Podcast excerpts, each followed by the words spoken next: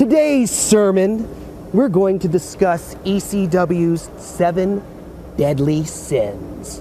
At the top of the list, we have greed and the insane luchador Super Crazy, a man so selfish he dared to defy the network in his quest for the world television title. Next, we have vanity, which brings to mind the Impact Players' executive Jezebel, Dawn Marie. But if ever vanity were justified.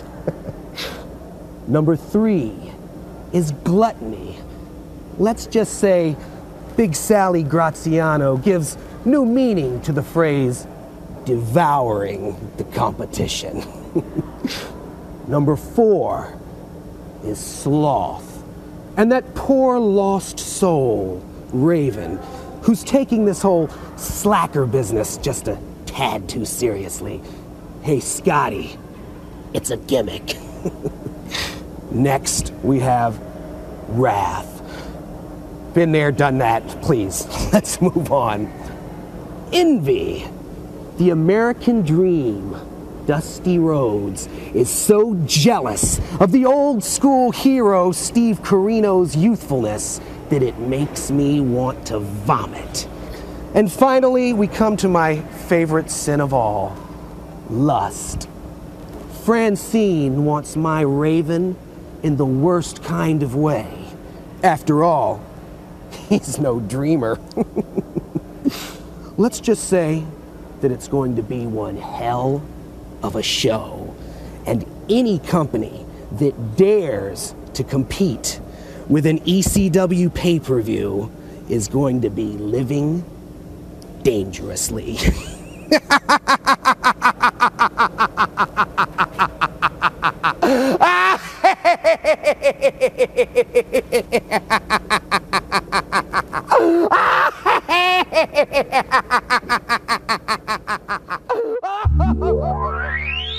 Hello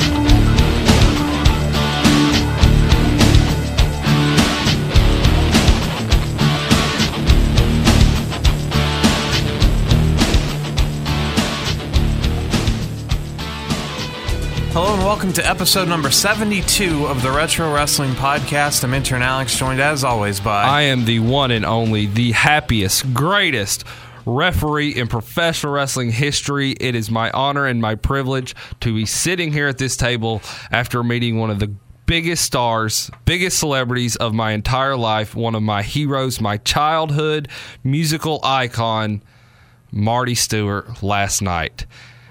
Who's Marty Stuart? Marty Stuart has been playing music for almost 50 years. If you don't know him, he started traveling at the age of nine years old, playing the mandolin and guitar.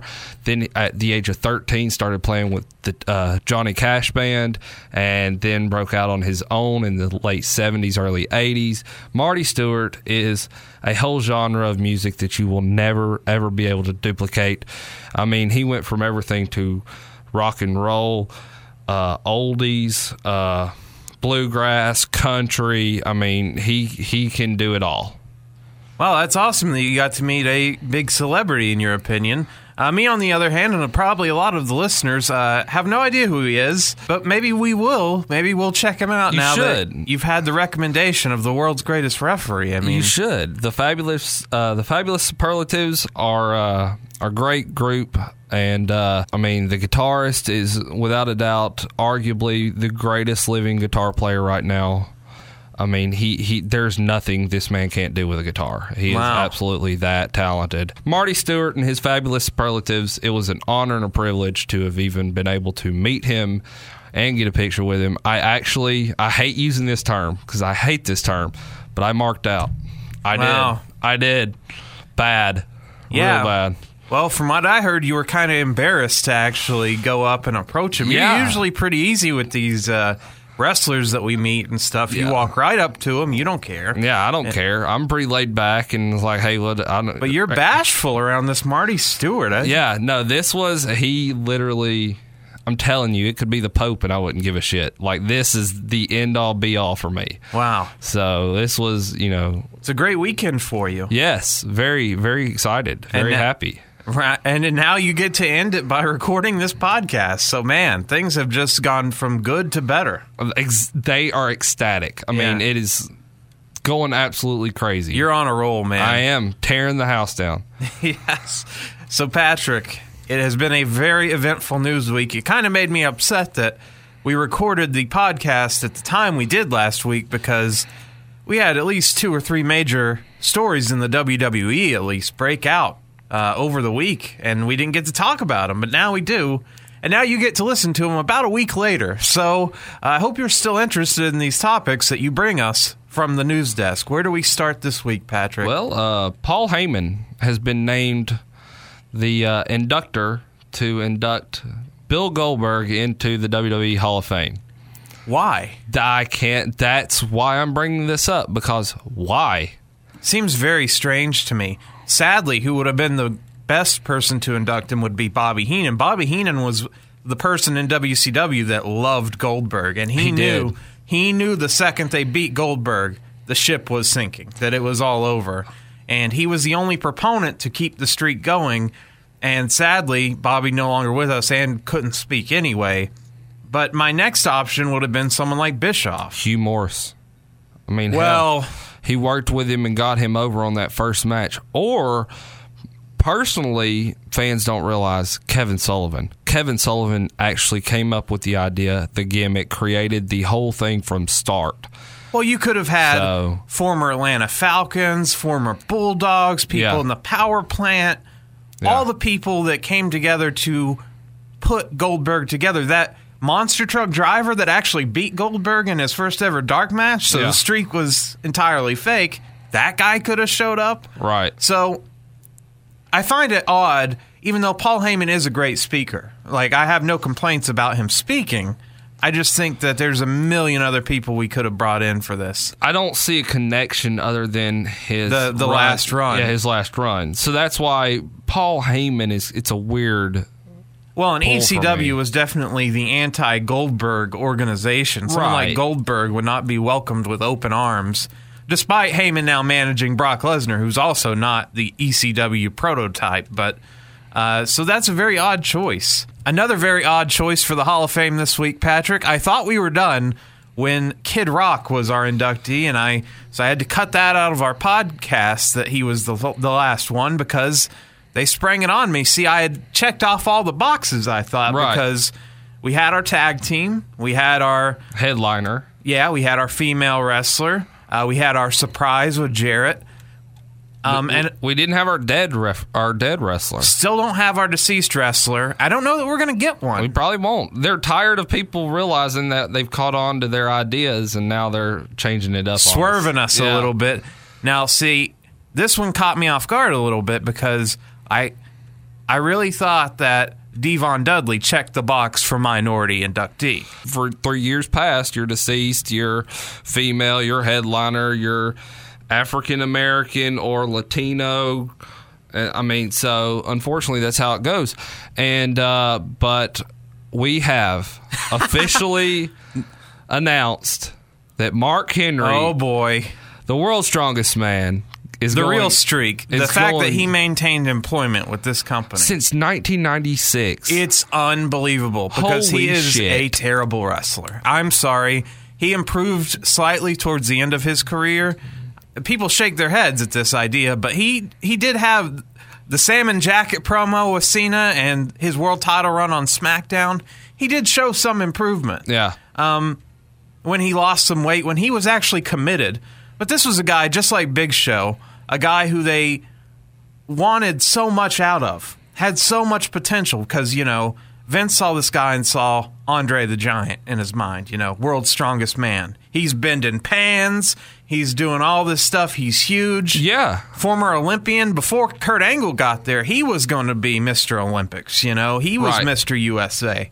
And then Kurt Angle shows up and ah, forget about this guy. This guy didn't even medal at the Olympics. The things that this man has done, though, strength wise, is extremely impressive. No, don't Yeah, get the me things that he's done outside of WWE are impressive. The things he's done in the company, not not so great. I mean, to pull to pull an eighteen wheeler strictly by just, I mean, all those tough man competition yeah stuff. Yeah, I mean, it shows rolling giant tree logs or whatever he to did. show him and to show him pull those two 18 wheelers uh, that they did back backstage of an arena uh, quite a few years back. Uh, it's just an unbelievable feat that I've never seen matched. I, it was un, it was incredible. It was just completely incredible. It wasn't just incredible. We'll talk about him in a little while, but no, he's had a terrible career in my opinion. You know, never never really got his push. well, and for good reason. I mean, the guy was terrible on the mic. Uh, He looked he looked like a million bucks. yes, he was. I mean, you had you had that- when he when he was very like young, I mean, as he got older, I think his look diminished a little bit. Now he's still a very imposing figure. If they had kept maybe D'Lo with him, even as just a mouthpiece, not even as if he had had a mouthpiece with him, you know, someone other than who they did pair him with at times, Yeah. you know.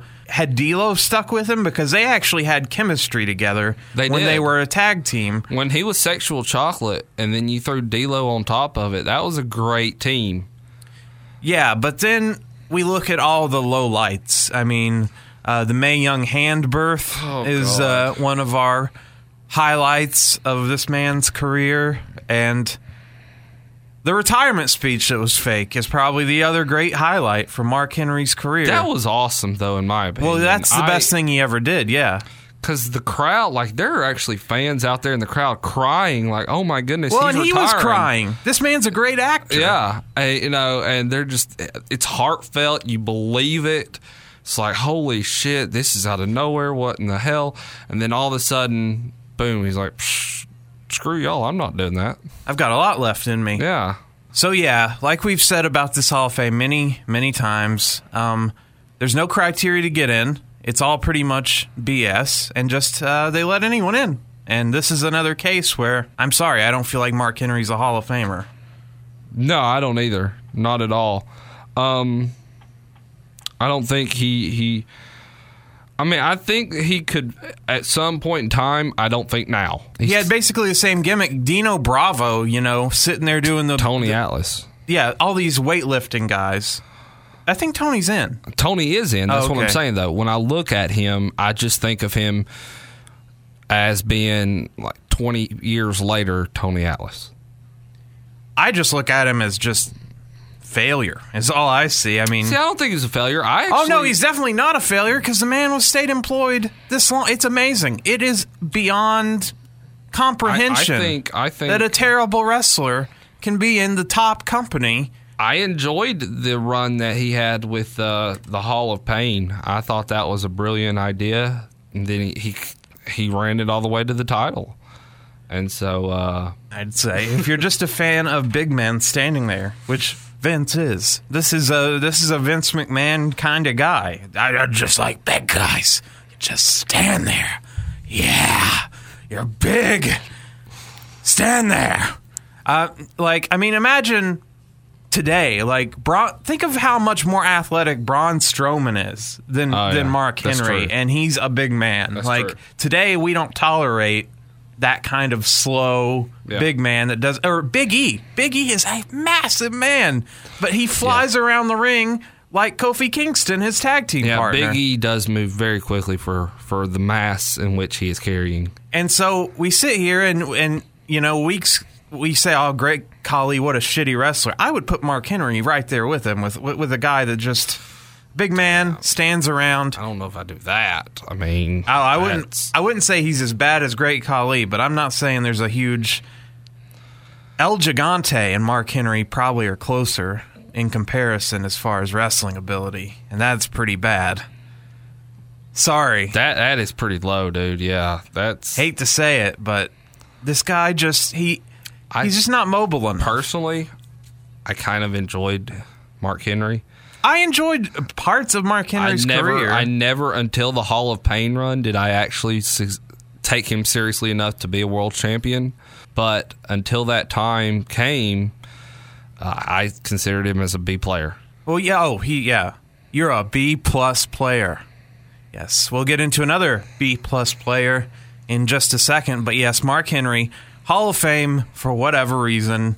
Congratulations, buddy. I never in a million years would have pegged this guy for the Hall of Fame, but he did it. Apparently, just found out John Cena has a new TV show coming out on Nickelodeon. It is going to be a kids game show. Uh, don't have a uh, a name for it. Haven't seen a trailer. Well, he's anything. hosting the Kids Choice Awards, so this is probably where he will have a promo or announce it. Keep It Spotless is the name, and so That sounds like a cleaning show. some And it- something. It makes sense because his character on. I say his character because I actually don't.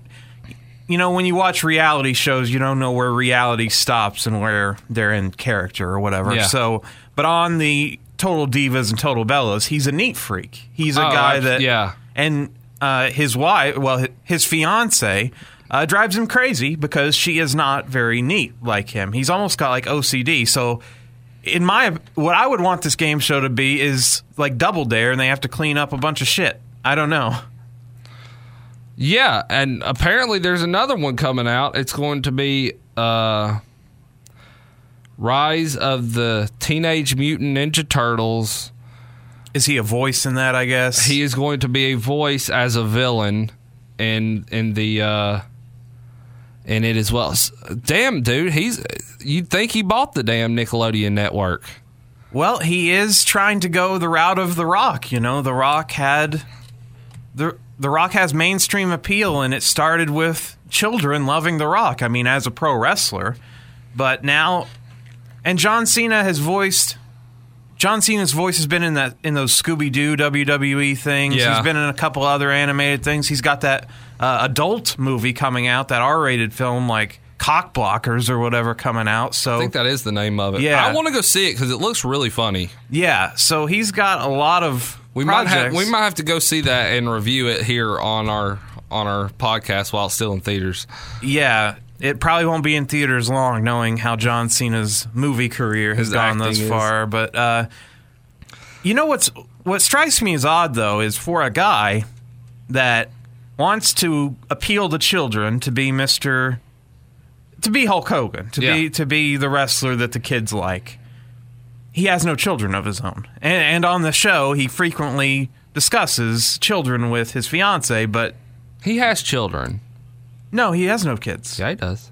No, not with his old wife. He was married to a woman named Elizabeth from 2009 till 2012, but they had no children. Oh, and okay. uh, now he's engaged to Nikki Bella, uh, but no, no I children. Was, I was wrong. the prototype, John Cena, has not prototype, yeah. has not uh, cloned himself yet. So, well, that's going to be a whole season on Total Bellas or Total Divas is the birth of John Cena's child, and then of course Well, trying to knock Nikki up, and then Oh, well, they're- don't show that part. No, but they'll milk that shit for a whole season, and then they'll milk a season. about her struggles of getting pregnant. Yes, and then they'll milk a season of her being pregnant, Yeah. and then her giving birth. we still need the season. wedding season before all that. Yeah, you so, know, I this mean, is uh, This, this shit's gonna last. they've forever. got a four-year, five-year arc here. Um, but no, I, I knew he didn't have kids because we would have seen one of these John Cena title wins, and Cena reaches for his own kid to bring in the ring because I, I thought he did. I really did. I thought he had. Uh, it would make sense because he's Mister, you know, Well, I- never give up family man, going to the children's hospital. I, I thought he did because he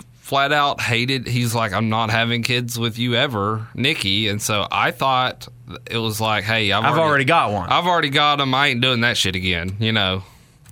Well, it's you know, for someone that loves kids so much, typically we get concerned if someone's into kids as much as John Cena seems to be into kids. That's all I'm going to say. I mean, I'm not implying anything. I'm just saying he hangs out with kids a lot and uh, yeah, but I don't. I know, I know. It's it, there's nothing sinister behind it, but It's not like it's Michael Jackson. So- well, it's not like it's your next door neighbor Ron that you never see. You know, it's, Yeah. uh, it's you know it's it's totally different. But uh, John Cena, yes, wants to be Mister uh, Family Man to the general public. this next one, I'm gonna veer off for a second to add a little bit of relaxing as we. I have quite a few more, and uh, this is only for true wrestling fans, and I mean hardcore wrestling fans. And I know you are a deep, deep to your soul core fan of Fire Pro Wrestling, the video game.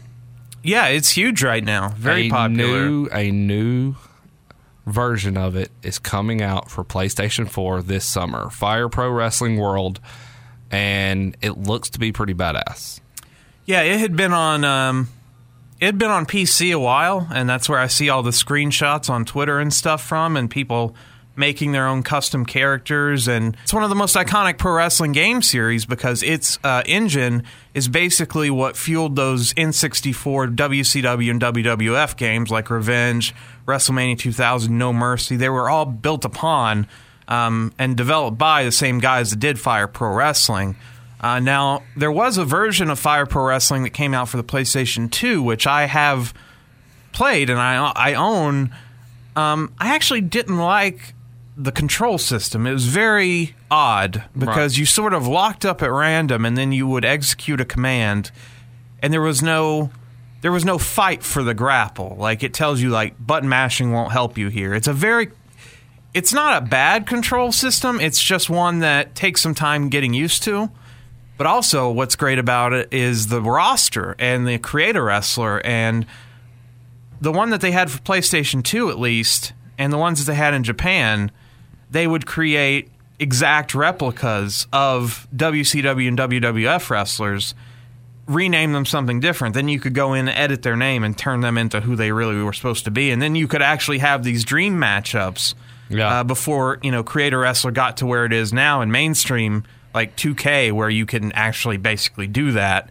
Um, but this was well ahead of its time. And people that have been playing it on PC have been raving about it for months and months. So I'm glad it's coming to consoles because I'm not a PC gamer.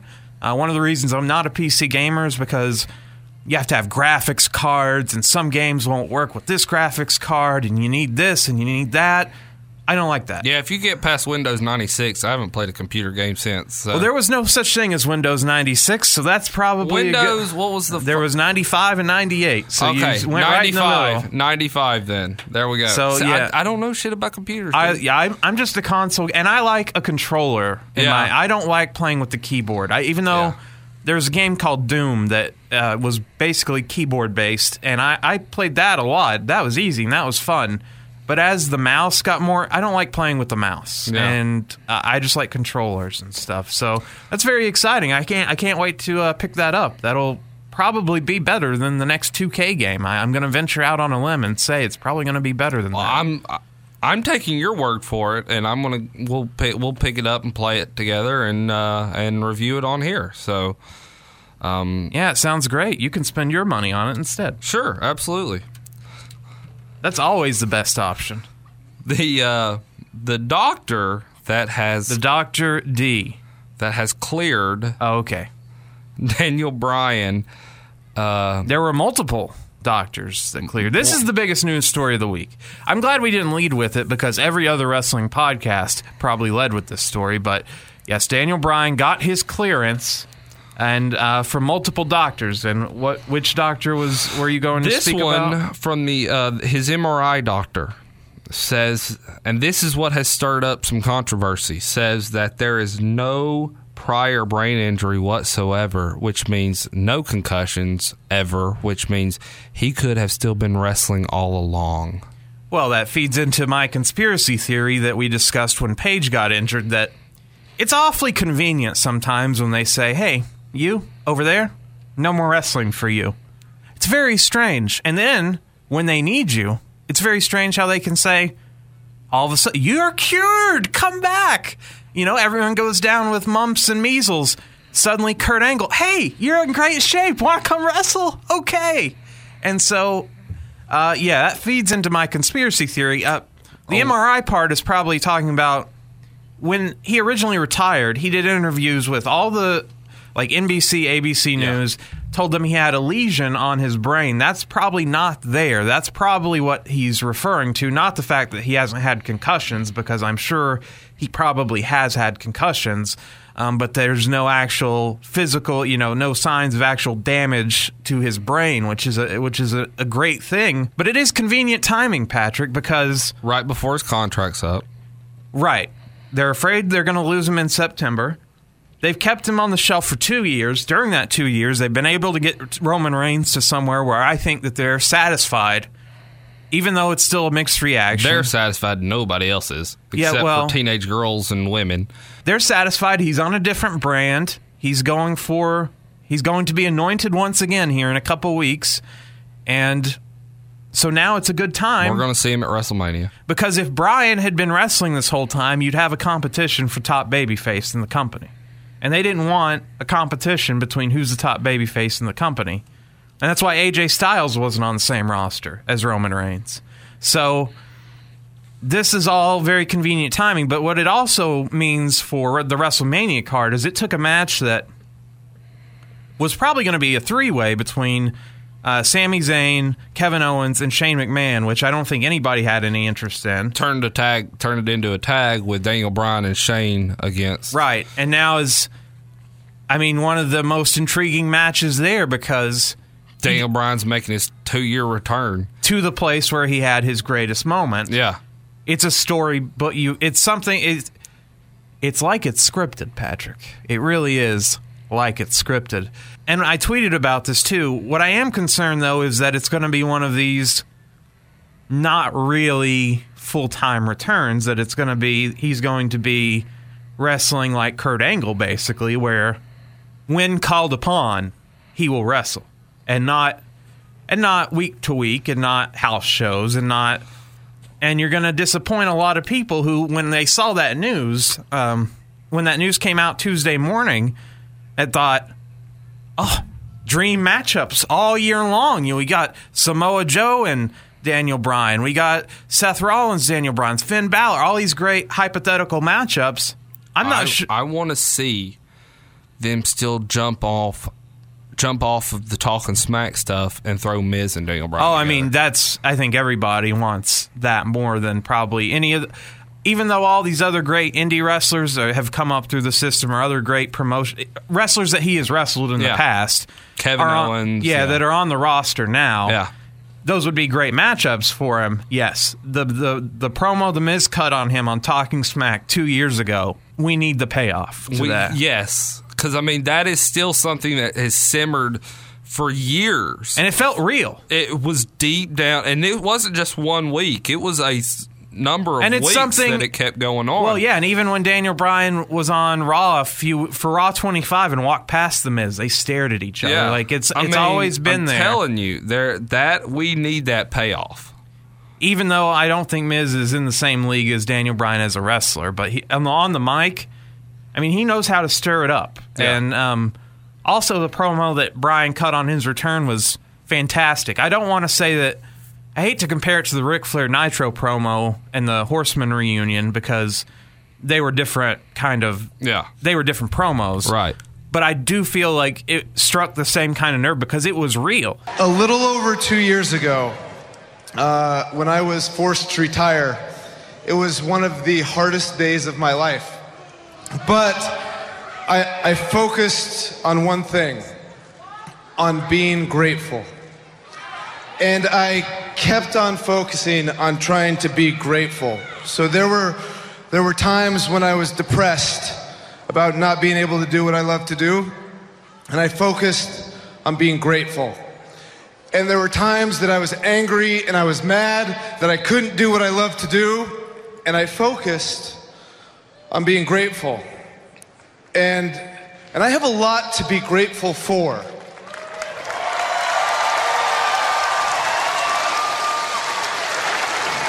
I have amazing family. I have amazing friends. I have the best fans in the world.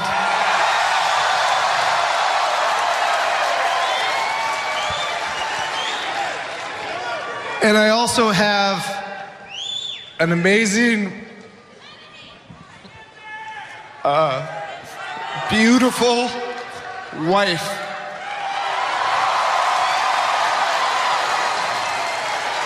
And when I was depressed and when I was angry and I was trying to be grateful, and she saw that all I wanted to do was get back in the ring.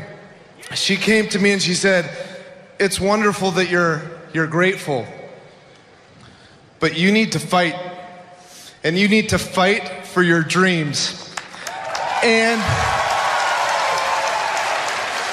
and she's the one who encouraged me to start going to see specialists.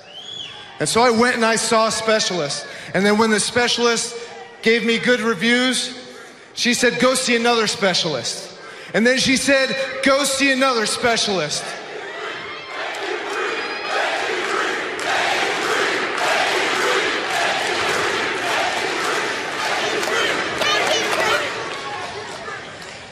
And when she said, go, when I saw another specialist and they cleared me, she said, listen, you need to fight for your dreams. That's what Daniel Bryan does, is he fights for his dreams. So, so then, then, when I got depressed, I wasn't just grateful. I decided to fight. And when I got angry about not being able to be in this ring, I wasn't just grateful, I decided to fight. And there was a time when I wanted to quit. And instead of walking out, she got in my ear and she said, You don't walk out. She said, You fight because you need to fight for your dreams. Fight for your dreams. Fight for your dreams. And if you fight for your dreams, your dreams will fight for you.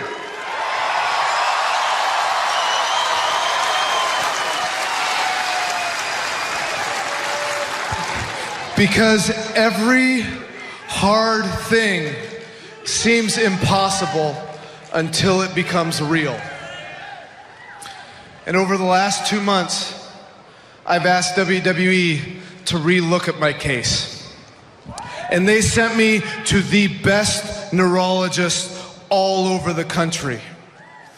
And all of these neurologists, every specialist, every doctor I've seen has said the same thing, and it is this You are cleared. You know, there was realness to it. Here's a guy that thought he was done, and he had there was real emotion in his voice when he spoke. And it would be nice if there were more promos like that, or like that Miz promo where there are elements of truth sprinkled in. You can still be in character, but come across as a real human being to me. Yeah. And so the promo he cut was amazing. Then at the end of the show, immediately Daniel Bryan is throwing the yes kicks. He's doing his drop kicks. Yeah. And then, to my shock, takes an apron power bomb from Kevin Owens.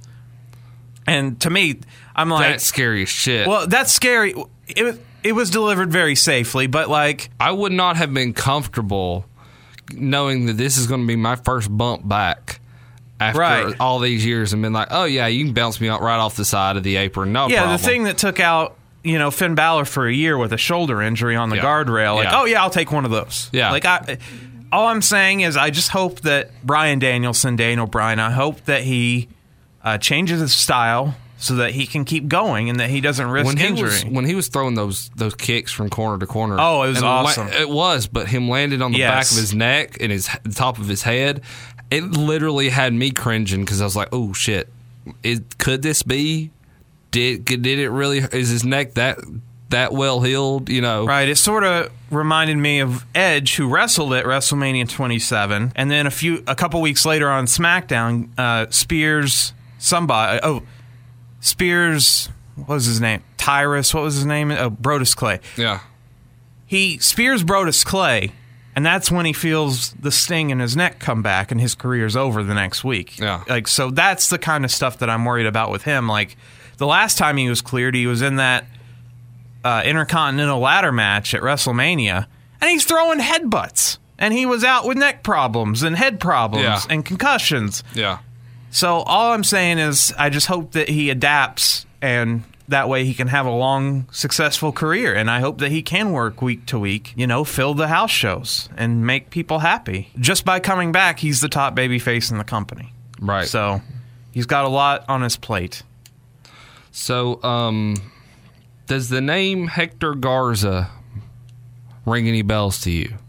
Yes, it does. I believe he wrestled in WCW He- very he briefly did. in the Nitro era. and he he did most of his stuff in AAA and down in Mexico. Well, he has a nephew who has took the name Garza Jr. and Garza Jr. has been working for Impact, but has actually gotten a call up for WWE. While other fans really don't really give a shit, true WCW fans and true Mexican lucha libre wrestling fans are happy to see a Garza back in the ring because that is a name that has gone with Mexican wrestling tr- uh, tradition for years upon years.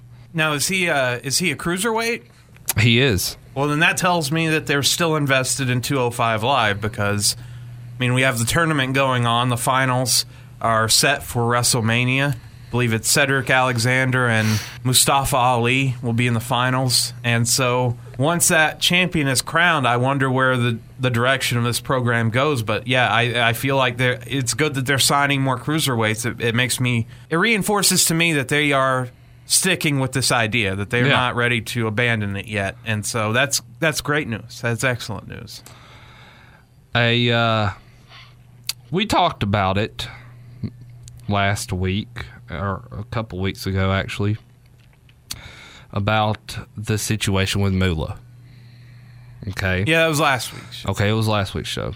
Uh, Joyce uh, Grable and Peggy Lee Leather, Peggy Lee Leather, I'm sorry, um, two legendary wrestling women from the early, early days of women's wrestling, are now speaking out saying that they have heard enough of the lies and the BS and that they are coming to the aid to defend the honor of a woman who gave them their start by Fabulous Moolah, who hired them, trained them, all of that, and she they both have said that in that whole process, not one time did Moolah ever try to pimp them out or set them up or anything like that.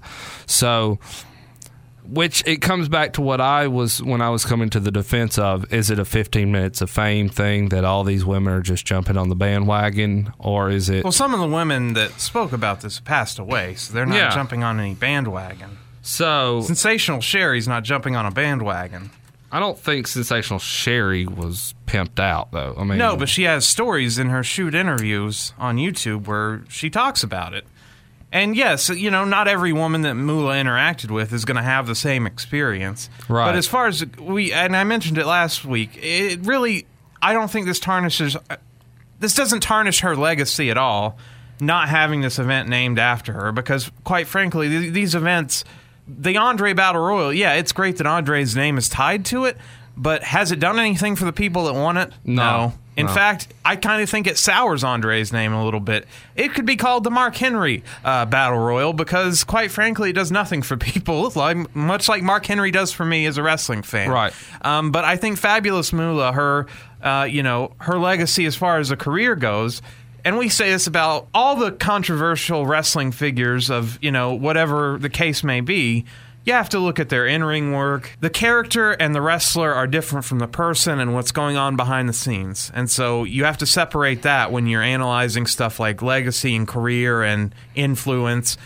I think all that's going to be fine with her. But just know just know that there's other things about her, and just uh, just like anybody, there's good and there's bad, and that um, I don't think taking her name off this thing's really a big deal.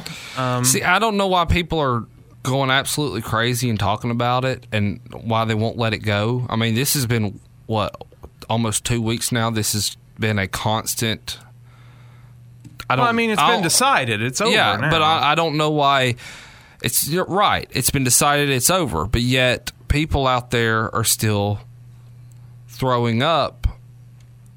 Well, did she? Did she not? Well, is she? Is she not? It, it does this affect her? Does it not? Uh, they can't let it go, and so that's the only reason I'm bringing it up is is because now, you know, it's it's still being talked about, and unfortunately, she's not here to defend herself or explain.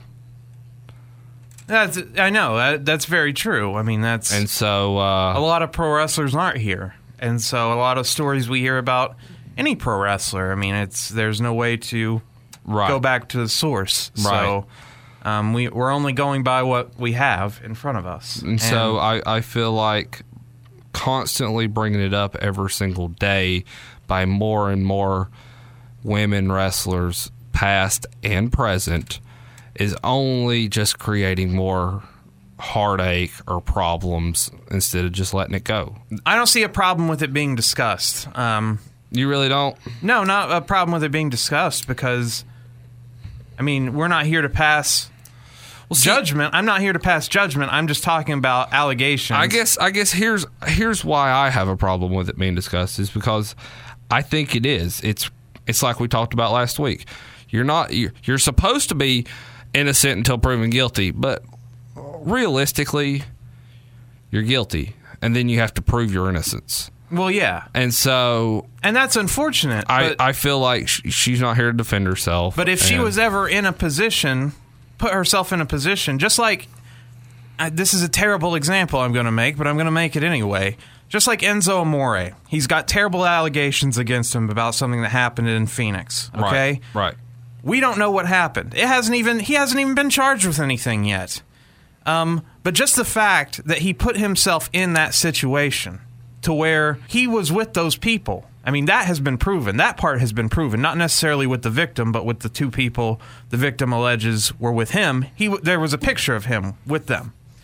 And now, if you put yourself in positions like that, and I'm, and if Moolah was put in positions like that where she you don't even want to be near something that could be construed badly. You have to Right. really and wrestlers, especially female wrestlers, weren't viewed as public figures, so they probably didn't keep that in the back of their mind back in the 70s and 80s or whenever these these things happened or whatever, but you can't put yourself in positions where like you said uh, last week about I start out buying a Snickers bar and by the end of the story I've robbed the store of all the Snickers bars and killed everybody in the convenience store. Yeah. Because, but you need to avoid situations where it can be misconstrued or it can be spun.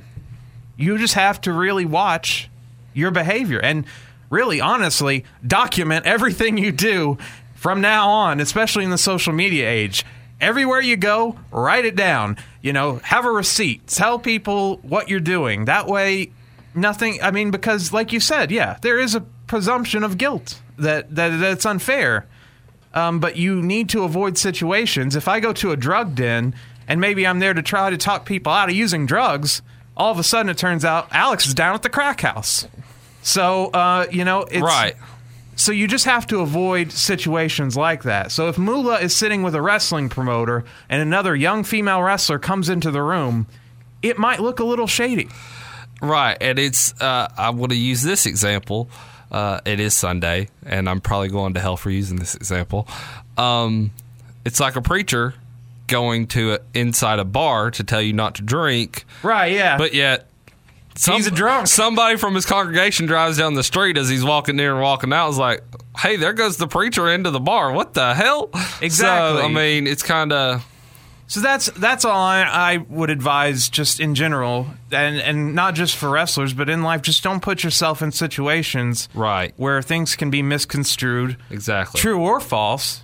Keep yourself out of situations that might look shady. Yeah. I mean, and so we'll never know what happened with Moolah, but this year it's it's been decided or whatever. One thing, one last thing about the Moolah thing, and this doesn't really have to do with her. I think that the, the WWE has done a terrible job talking about the other female wrestlers uh, before Moolah of the golden age of wrestling, the black and white. I agree. Uh, you know, when the Hall of Fame, when they do those like oh legacy inductees, I and they show you a two second clip. I agree. That doesn't tell me anything about them.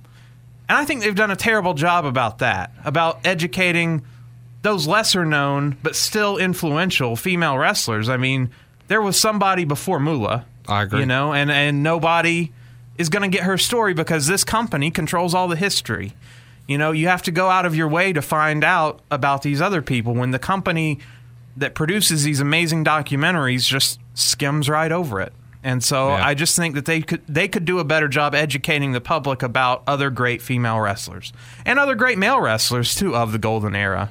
And they just don't. Just uh, and uh, that goes back to a few weeks ago when I talked about how Vince just didn't doesn't respect NWA wrestling. He doesn't respect the old he took it from wrestling to sports entertainment because he had no respect for the business. I mean, he saw the money, he saw the opportunity of it, he saw the opportunity in it, but he wanted to take it out of what it was and turn it into something else. And that's what he Vince did. Vince loves wrestling. Don't get me wrong. Vince, but does he though? See, now this this could be a whole podcast in itself. He does because Vince I mean, loves bodybuilding. That's for sure. Well, no, it goes right back to I remember when we did uh, his uh, St. Valentine's Day Massacre match. Vince will do. Oh, he wanted to be a wrestler. Yeah. Vince will do anything for wrestling. Vince loves wrestling, so let's not let's not let's not say he doesn't. But Vince loves money, and Vince knows money. Wrestling can only make so much money, but sports entertainment can make a lot more. I don't think Vince has a lot of respect for wrestling outside of what happened in his father's company. That's a fair assumption to And- make. Yeah, I agree, I would agree with that. a father that you know the story of Vince Jr. going to meet his father it's just crazy. I mean, how he didn't even know his father, went up there and met him and then got locked into this business like this Yeah. long lost father and then then everything that his whole life has really been crazy as far as like coming from nothing into this billionaire um but yeah, so He is a self-made billionaire. You cannot take that away from him. Yeah, but I just don't think his and I I think this will change like I say every time. I think when once Triple H assumes more power in this company, I think you'll see more historical things because Triple H is a historian at heart, a, a pro As, wrestling as fan. I am, I'm Well, a, yeah. I'm a his, I'm a I'm a huge historian. Right, yeah. So I and I just don't think Vince just doesn't want to invest the time and money into making documentaries about that era. Yeah. And so I just think that's kind of sad. All right, so I got a, three more, but um, No, that's fine. this is our last major controversial one that I know is gonna had you fired up last week. So the CEO of Aro Lucha, which we talked about, that are Oh yeah, Ron and Don. Yeah. Ron and Don. Uh, the CEO has spoke out and said that Ron and Don are not Nazi sympathizers. I know. I not- saw the uh, statement that oh, it was part of their biker characters. It was part of their. So but Patrick. I listen. Hey, I what you do is what you do. Ain't none of my damn business. I, I know. I I am not going to sit right here and trash talk the men because I would love to work for them. so do not get me wrong. that's fine. This the comments that were made last week and the comments that were made further this week are strictly f- from your mouth only because Oh, okay. I have the possibility of working for these co- these guys and would love that that great opportunity. that's fine. You can go work for Nazis. Enjoy See? yourself. Damn yeah. it! Damn it! Look, See, And look, uh, you know, there's a lot of there's a lot of neo Nazis out there that don't have tattoos. There are. There's a lot of racists that don't wear a tattoo that says, "Hey, I'm a racist." And so, yeah, a lot of people do work for people like that. But these guys, look, even if it was for a gimmick, and even if it's some sort of biker thing, which I think it is, don't ever put, you know, the SS symbol on your arms. Nazi propaganda on your body. I mean, no. Sorry. That's one thing that doesn't fucking fly for me. And that's like if someone started, if they had an Arab wrestler, Mustafa Ali, yeah, uh, we need you to go get an ISIS tattoo. yeah. Okay. So I just don't give a fuck. Yeah. Some things I draw the line at. yeah, I no, I understand. And so, sorry, Ron and Don, whatever story there may be about how they ended up on your body and if they were real or fake, and I, I think they've since been removed either by laser or if they were fake, they just washed them off. Don't put that shit on your body. One time I saw a video, terrible angle. They had Jim the Anvil Neidhart come in to face. It was an indie show, some strange indie show in '95. Jim the Anvil Neidhart, uh, Jim the Anvil Neidhart is wrestling a black wrestler, and they had him come out dressed as a member of the Klan. Patrick, really, yes, hood and all. Really? and he took it off to reveal that he's Jim the Anvil Knight. Some shit I just that doesn't fly with me. Yeah. And SS tattoos and shit doesn't fly with me. But I wish them the best of luck with their company. I know it sounds weird, but I like wrestling and I like wrestling promotions. So best of luck to them. Guys, I would gladly still like to come and work for you. So please do not take the comments made further in any way, shape, form, or fashion. They did not come from me. So. All right. Now, off of the, the, the hard stuff to some lightly nice conversation. Um, Jim Johnston. We all know Jim Johnston. The We all- music man. We all love Jim Johnston. Jim Johnston is selling some of his music memorabilia. He's got a mastering EQ for sale, and then he's got some amplifier looking items. I'm sorry, I'm not a musician, so I don't know what these other two items are for. Um, I'm bringing it up here too, so we can uh, be a He's little. selling them more. at reverb.com. The cheapest one you can buy is $800, and it's a 50 watt high gain Marshall amplifier. We have a Pickup from my studio greatly preferred. So hey, if you buy this, Patrick, you can make the drive out to Jim Johnston's house or studio, I guess, and uh, pick it up for him. JCM 900. See, in our city, Chattanooga, we have a, a guitar museum, Songbirds. They would be able to tell me what all this shit was here, but I was really hoping to see some uh, lyric sheets. I know that he, I mean, most of his songs had like Well- four lyrics total, but yeah, you can buy some Jim Johnston music equipment. well, he he did come out and say that this is 100 percent uh, what he used while creating some of his legendary theme songs. So And like I said, some of that, if I was a musician, some of that might interest me. But like I said, what I'd rather see is actual, like, you know, written out lyrics or, demo recordings or oh, demos. Great. Yeah, like early versions that never made it to air. just like yeah, or or just sit down jam sessions that turned into something. You know, just Yeah, like long, like rare recordings. yeah. Yeah, stuff like that. That would mean something to me. Like I, that would be interested. I'd be interested in that more than the music equipment. But it's kind of sad to see Jim Johnston selling his uh, old stuff. I'm sure he has nice newer. It's all digital now, so he Yeah. doesn't need some of this stuff now. But uh, yeah, Jim should be in the Hall of Fame. But no, Kid Rock instead. Sorry. Yeah, no, that's your that's your musician. Yeah, that's the musician who's contributed Yeah. uh, to the company. Uh, last, but certainly not least, what are your thoughts Monday night on the ultimate deletion? Now, I thought it was I, we're going to spend some time on this because this this was a No. this was a long awaited match to finally happen. Now, I I presumed last week incorrectly that the live audience would have to watch this. They didn't have to watch this. Instead, they got Ronda Rousey. They got Ronda Rousey, but the TV crowd didn't. And to me, that's a big misstep on the on the WWE's part. It makes it special for the live crowd, but she is in one of the biggest matches at Mania. Like she comes out to the ring and Dana Brooke says, "Ah, you're not anything great. I'm Dana Brooke," and poses, and Ronda just chucks her across the ring. Oh, awesome. And then I think there was a, a Braun Strowman segment. To, uh, no, a Drifter. Drifter came out and played the guitar, and Braun Strowman ran him off. So they got live entertainment while we got the ultimate deletion. Now, I'm sorry, I loved it.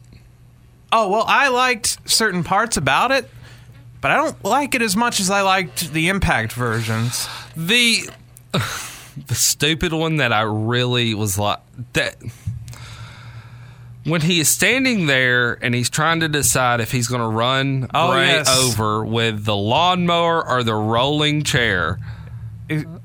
The chair of wheels or the mower of lawns, Patrick. Yes, yes. Yeah, we got to make sure we get that properly correct. I thought there should have been more stunts in it. I mean, the one that he had with Jeff, they're shooting Roman candles at each other. I know that's not going to fly in the WWE, but I Yeah. thought that they could have found some other things for them to do, like that part when they're like running through the forest or whatever. I was just kind of bored with that. Um, the Lake of Rejuvenation was not used at all. I mean, it was used to delete Bray Wyatt, but the whole point of the Lake of Rejuvenation is for something to emerge. So I guess in a few weeks we'll see a new Bray Wyatt of sorts. This is his write off, as far as I can tell. Uh, he will re reemerge from the Lake of Rejuvenation, but that's all the a lot of the comedy elements that made it work so well on Impact were missing, and that Yeah. kind of disappointed me Yeah. As far but I have to applaud them for doing something different because Yeah. every week I I talk about Raw being so boring week to week and a few weeks back they had that uh gauntlet match that went like 2 hours and that was something they'd never do you know is they they tried something new And, And- it, in my opinion, it worked. It- a lot of people seemed uh pleased by it I was slightly disappointed but it was still it was still good. I, I, they gave it a go. They Yeah. gave it a try, and they did better than the House of Horrors match. So oh yeah, Uh, way better. Um, And I'm I hope that this does mean a new Bray Wyatt character because anything to get him off the TV and get him something. He, this man has lost all his steam. Everyone in the Wyatt family is in a better position than he is. Think about that for a second. I don't know, man. The Bludgeon Brothers really, They've got a tag title shot at Mania. really, Bray Wyatt's not in anything. Really. Bray Wyatt's in a lake right now. so, Yeah. and Braun Strowman is also in a tag team title match by himself, which we have to. They've alluded to a mystery partner. Now, How do you think it's gonna be? well, my dream, Patrick. Here's what doesn't make sense. Two last news items before we move on to Living Dangerously 2000. Before we live dangerously, I'll touch on two more things. Um, we've established that Braun Strowman is superhuman. He won a tag team battle royal by himself. Absolutely. To get a shot at the bar. So technically, he doesn't need a partner. However, they are forcing him to have one. Angle wants him to have one. So, Who's his partner? Gilbert. close. I was going to say it's time to give old James Ellsworth a oh, call Oh, dude, it went through my mind too. because Braun doesn't need a partner. And and Braun's catchphrase is get these hands. Yeah. Well, join up with Ellsworth, get these hands a fighting chance. It's made it's and I can't claim ownership of that idea. That was Wei Ting who I I listened to who came up with that, but that is my dream scenario. See, I was thinking the same thing. I, I and it would make even- it full circle. The full team- circle because Braun, him, Braun beating the shit out of Ellsworth is what made Ellsworth a star, yeah, star. got him a year in the company, yeah. and and so I I agree, dude. And they go to Mania and they win the damn titles, and James Ellsworth's a, a tag champion. That'd be huge. Now, what I'm afraid they're going to do, and what I think they're probably going to do, and which would totally, to me, slow Braun's momentum. First of all, he doesn't need to be in this tag team very long at all. No, this needs to be like a month. Right. This needs to be quick Yeah, because this guy is this guy's a superstar. yeah. This guy needs to be in singles matches. Do not lose him in in that tag team. Yeah, don't- don't. Yeah, no. Yeah, because you'll lose all that momentum if he's taking on the revival every week or whatever. Yeah.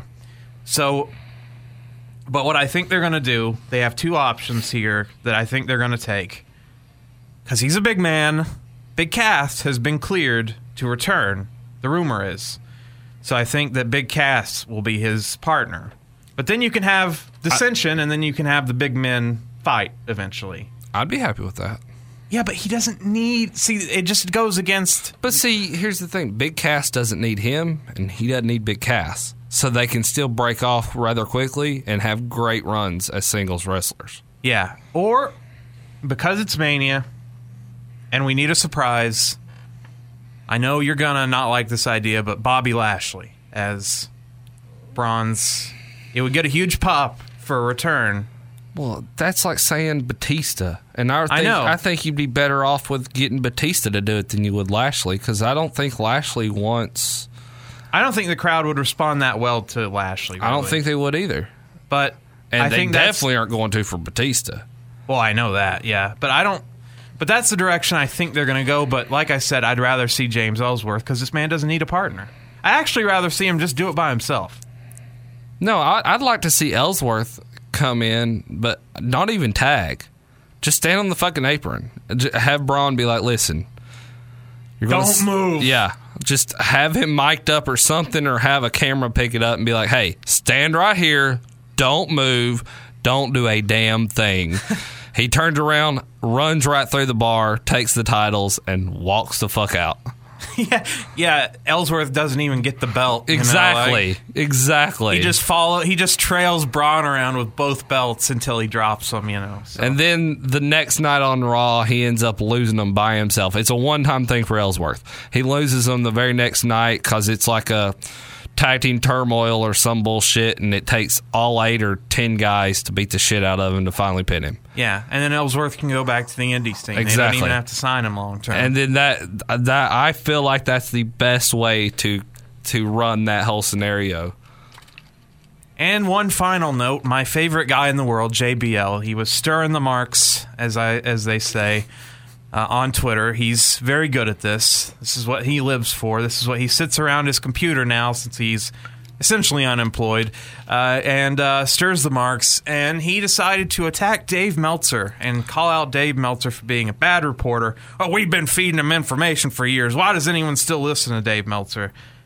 I just find that to be one of the dumbest things JBL's ever said, uh, on air or online, because Dave Meltzer is the forefather of reporting. He's the one that legitimized wrestling at reporting.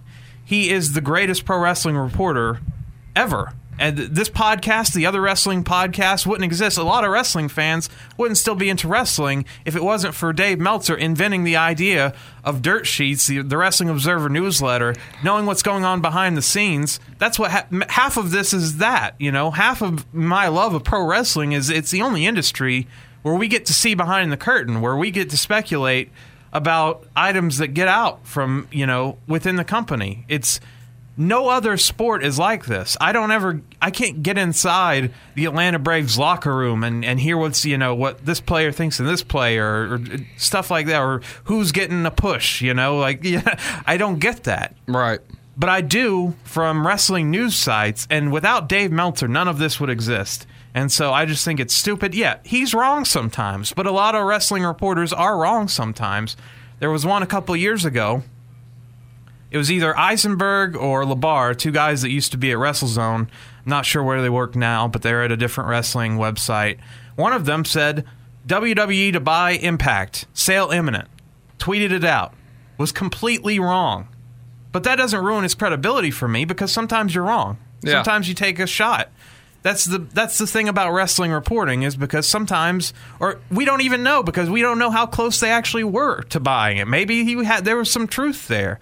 So I just think it was stupid to criticize Meltzer of all people, especially from JBL. And uh, Meltzer took it with a grain of salt, said it was a great compliment. So uh, Big Dave is the best. I'm sorry, like he's the godfather of wrestling reporting, and so he's the man. Yeah, I put him and Bill. Bill well, Bill Apter. Worked kayfabe reporting. That's the only difference. Yeah. Uh, Bill Apter did a great job at what he did, but he Yeah. stayed within the, the the rules, you know. Yeah. And now now he does them because that's all gone.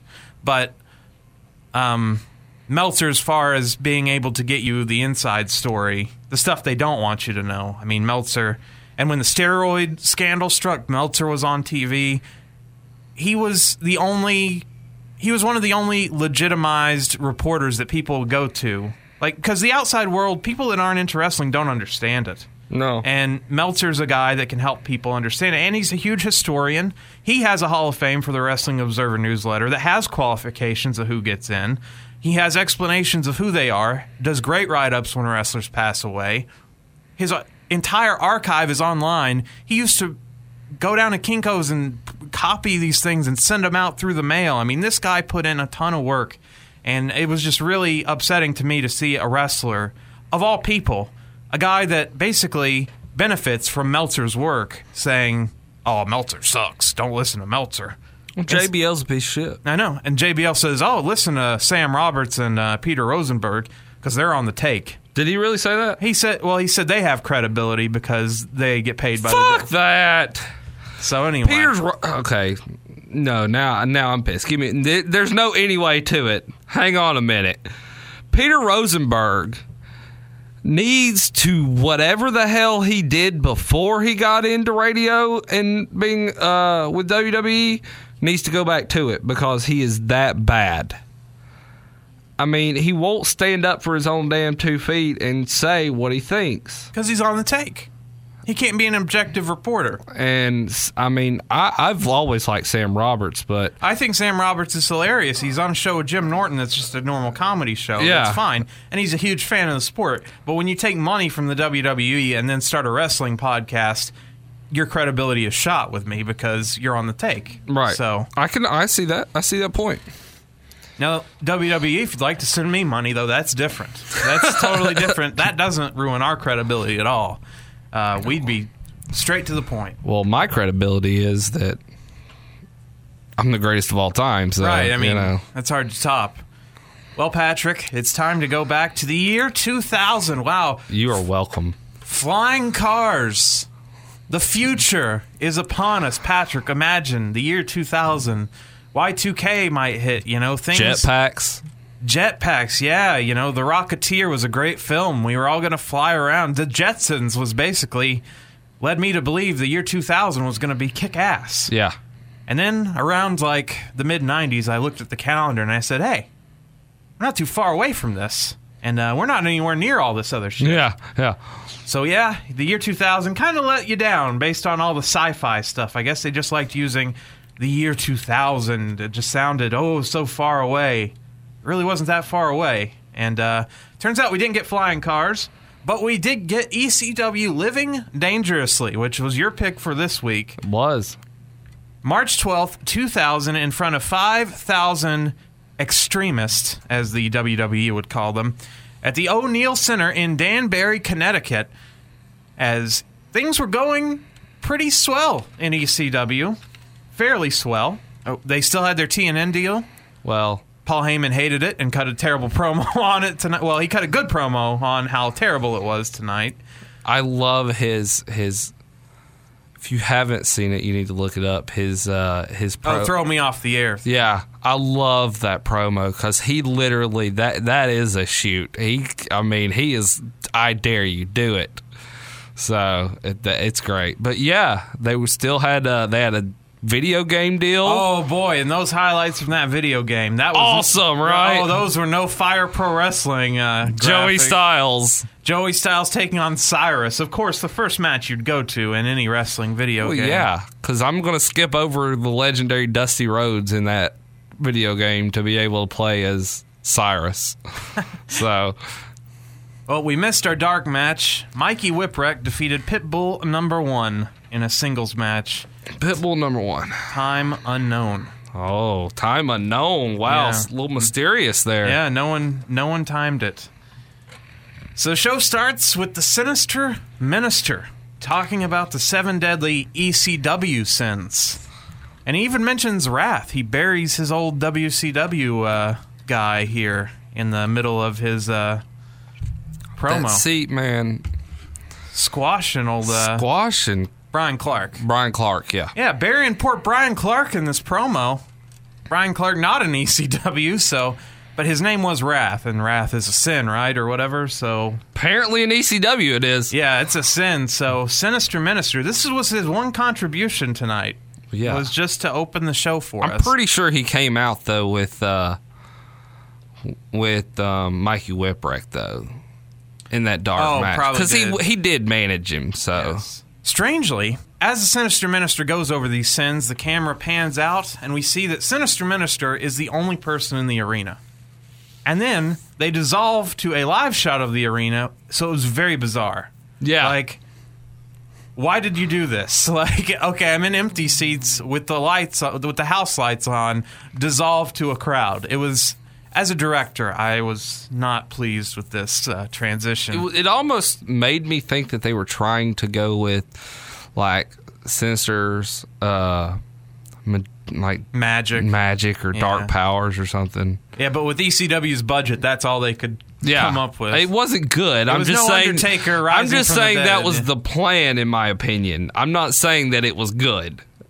This crowd is rabid, Patrick. They were hot at the start of this match because Joey Styles, come on, guys, EC dub, EC dub, EC dub.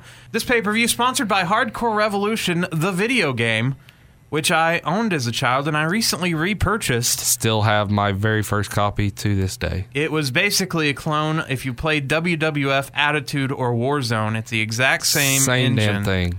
uh, with different wrestlers. Hardcore Revolution though was rated uh, M for mature, so they did say I think fuck in it or something. But then the next game that came out, Anarchy Rules, they had one more video game, was rated T for teen, so they cut that out. But they did add the Inferno match to it, which was why I wanted to buy that game, and it really stunk because you throw the it, there was like a lava pit around the ring, and you'd throw them in there, and they would have this really shitty kind of effect take them over Oh, and burn okay. them alive or whatever, and that's how you won. It wasn't like an actual Awesome. WWE Inferno match. Anarchy rules. There you go, guys. So check that out. I actually bought this game for the Sega Dreamcast, so there you go. I had mine. Mine's for Nintendo 64. So Joel Gertner cuts another adults-only promo well, well, well. where he talks about having sex with a woman, and then this bastard he made her buy a ticket. That's right. even though he got in for free. Cyrus the Virus is here next. He represents the network. First of all, I just want to say how great Joel Gertner is, and I hope you put the whole thing in here. Oh, it'll be in there. But And well, well, well. It is I, the quintessential stud muffin, Joel. This girl I know wanted to see the show live here in Conet Ticket. So I told her to bend over and I'd show her where I'd stick it.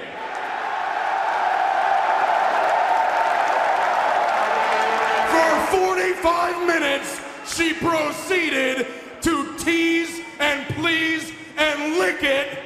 But when all was said and done, you know I made her buy a ticket.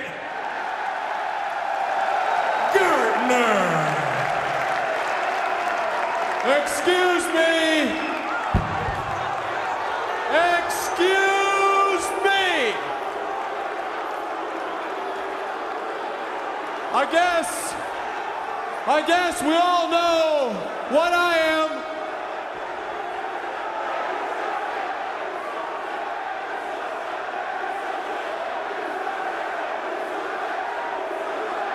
I guess we all know what I am. I'm Network. I'm TNN.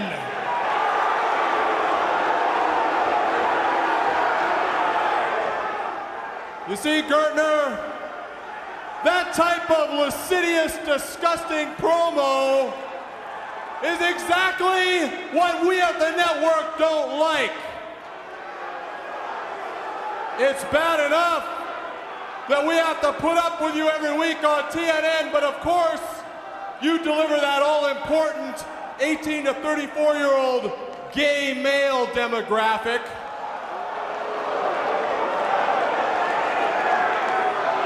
Wait. So, you know what, Joel?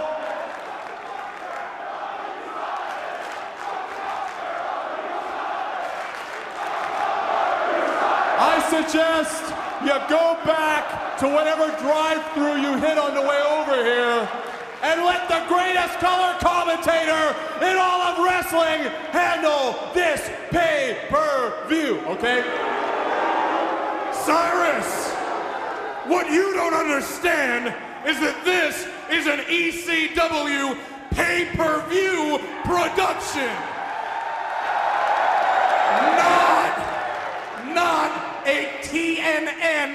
Network production, which means I don't have to watch my mouth quite so much, asshole, and you. You have absolutely no jurisdiction.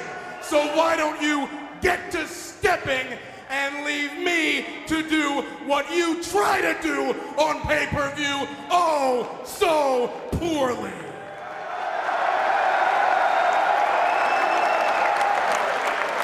Joel, I tried to be network about this. I tried to be a gentleman. Let me put this in a terminology that even you can understand.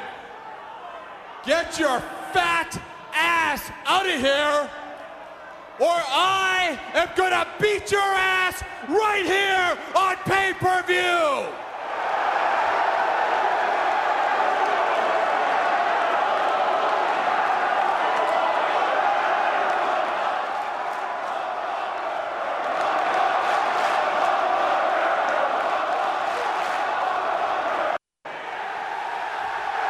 Will do. Get out! I'm gonna beat the crap out of you, fat bastard! You wanna do it now? We'll do it now! What are you doing? Are you crazy? Get him! Go get him, yeah! Yeah, Joe! Joel, Joel, listen! Calm down! Listen, Joel, I don't want to fight.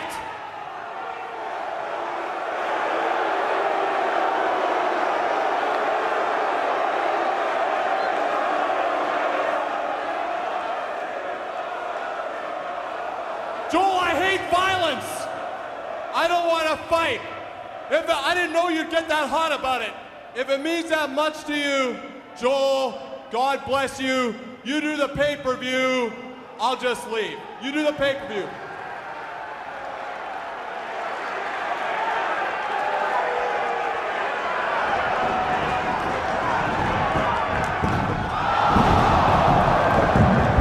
I love him feuding with Cyrus. This is great. Announcer feuds don't do much for me, really. Really? Yeah, I like the two of these guys though. I really like Cyrus on commentary. He, he's ex- good. Yeah, He gets excellent. heat Don really quick. Callis. He gets heat really quickly. Oh, and some of the stuff he says, I love Joey Styles will just stop dead in his tracks sometime and be like, "Did you just really say that?" And just like the Yeah. they had great uh, chemistry, the Yeah, two of them. Absolutely. Yeah, I agree. So he represents the network. He says the network hates Joel Gertner, but he delivers that important 18 to 34 gay demographic that the network is looking for. The crowd does not like this. Fuck him up, Gertner chants break out. Gertner calls Cyrus an asshole and says to get out. Cyrus says he's going to beat Gertner's ass if he doesn't leave. So when Gertner steps up like he's going to fight, Cyrus says, "Eh, I don't, I don't really want to fight. I'll, I'll just go." So Gertner turns around, and then Cyrus blindsides him with a super kick. Yep. As uh, Cyrus getting a little physical here. Little sweet chin music. Yeah, the Jackal from WWF here getting uh, physical. Joey Styles then sa- makes the save, of course. Who do you, who is your knight in shining armor in a time of crisis? Little Joey Styles wrestles Cyrus off. So it's it's amazing they were able to sit next to each other and do commentary the rest of the night after getting in the scuffle. But Got physical. yeah, but anyway, we get the ECW sizzle reel as we're used to, and we're off to the races. Steve Corino and Jack Victory are in the ring, and he's cutting a promo. But someone fucks up and starts playing a pre tape promo in the background, which throws Corino off because he hears it over the speakers. So he totally stumbles.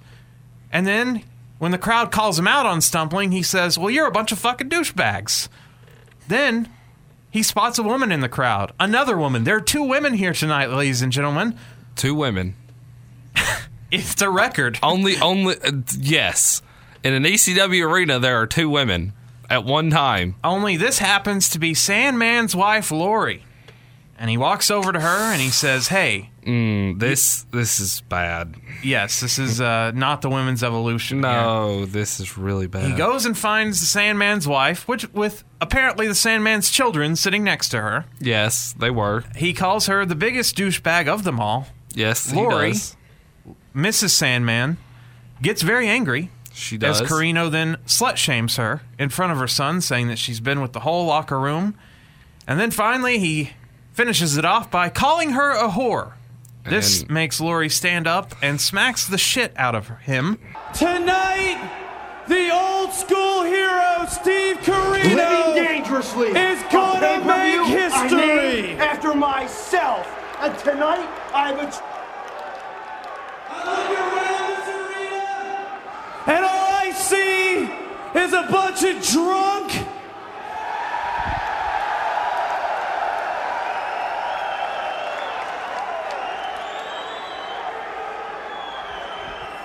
Sexual deviant.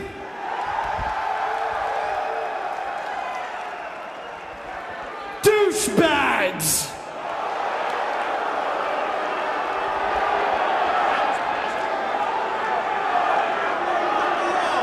Oh, wait a second.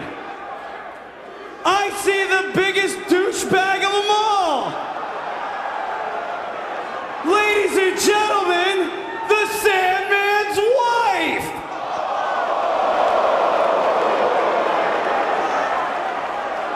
Ah, this is an honor and a privilege to finally see you face to face, Lori. You know, I've heard all the stories. I mean, you are a hardcore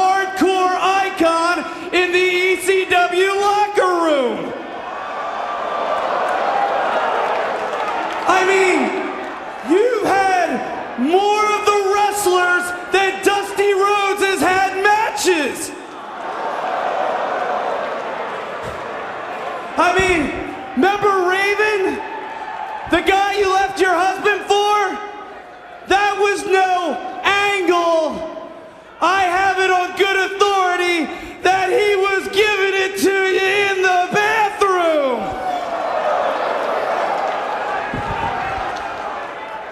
Hey, you little bastard, why don't you shut up? The Sandman's not even your real dad.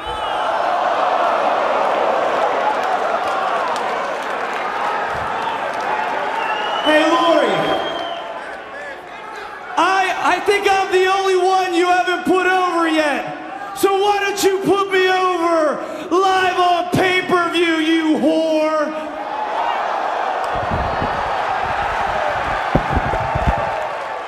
Yeah, he he with innuendos asked, "Can uh, is Lori going to put him over?" And so that was that, so sickening. Yes. So he gets smacked, and he does not like this. And No. Steve Corino then drags Lori into the ring.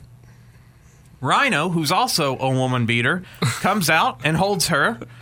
So then Corino threatens to whip it out. And when I say it, yes, I mean it looks like we're about to witness a very, very bad crime of which Enzo Amore is currently accused of. But Sandman, luckily, the husband of Lori, comes out for the save. Unfortunately, he sucks, and he gets a pile driver from Rhino, and Lori gets a gore through a table.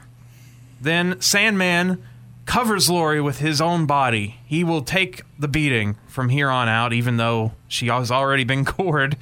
As the security goons come in to break it up, Cyrus says she shouldn't have hit a wrestler. She got what she deserved. Wonderful. Hmm. Sandman then does not wait for paramedics, as they probably weren't there, and scoops Lori up despite her having possibly a broken neck, just slings her up and carries her to the back. Sandman is in a match tonight. Wonder if he'll make it. Doesn't look good. Corino comes back to the ring, grabs the mic, says, One whore down, one to go. He's going to kick Dusty Rhodes' fat ass, if you will.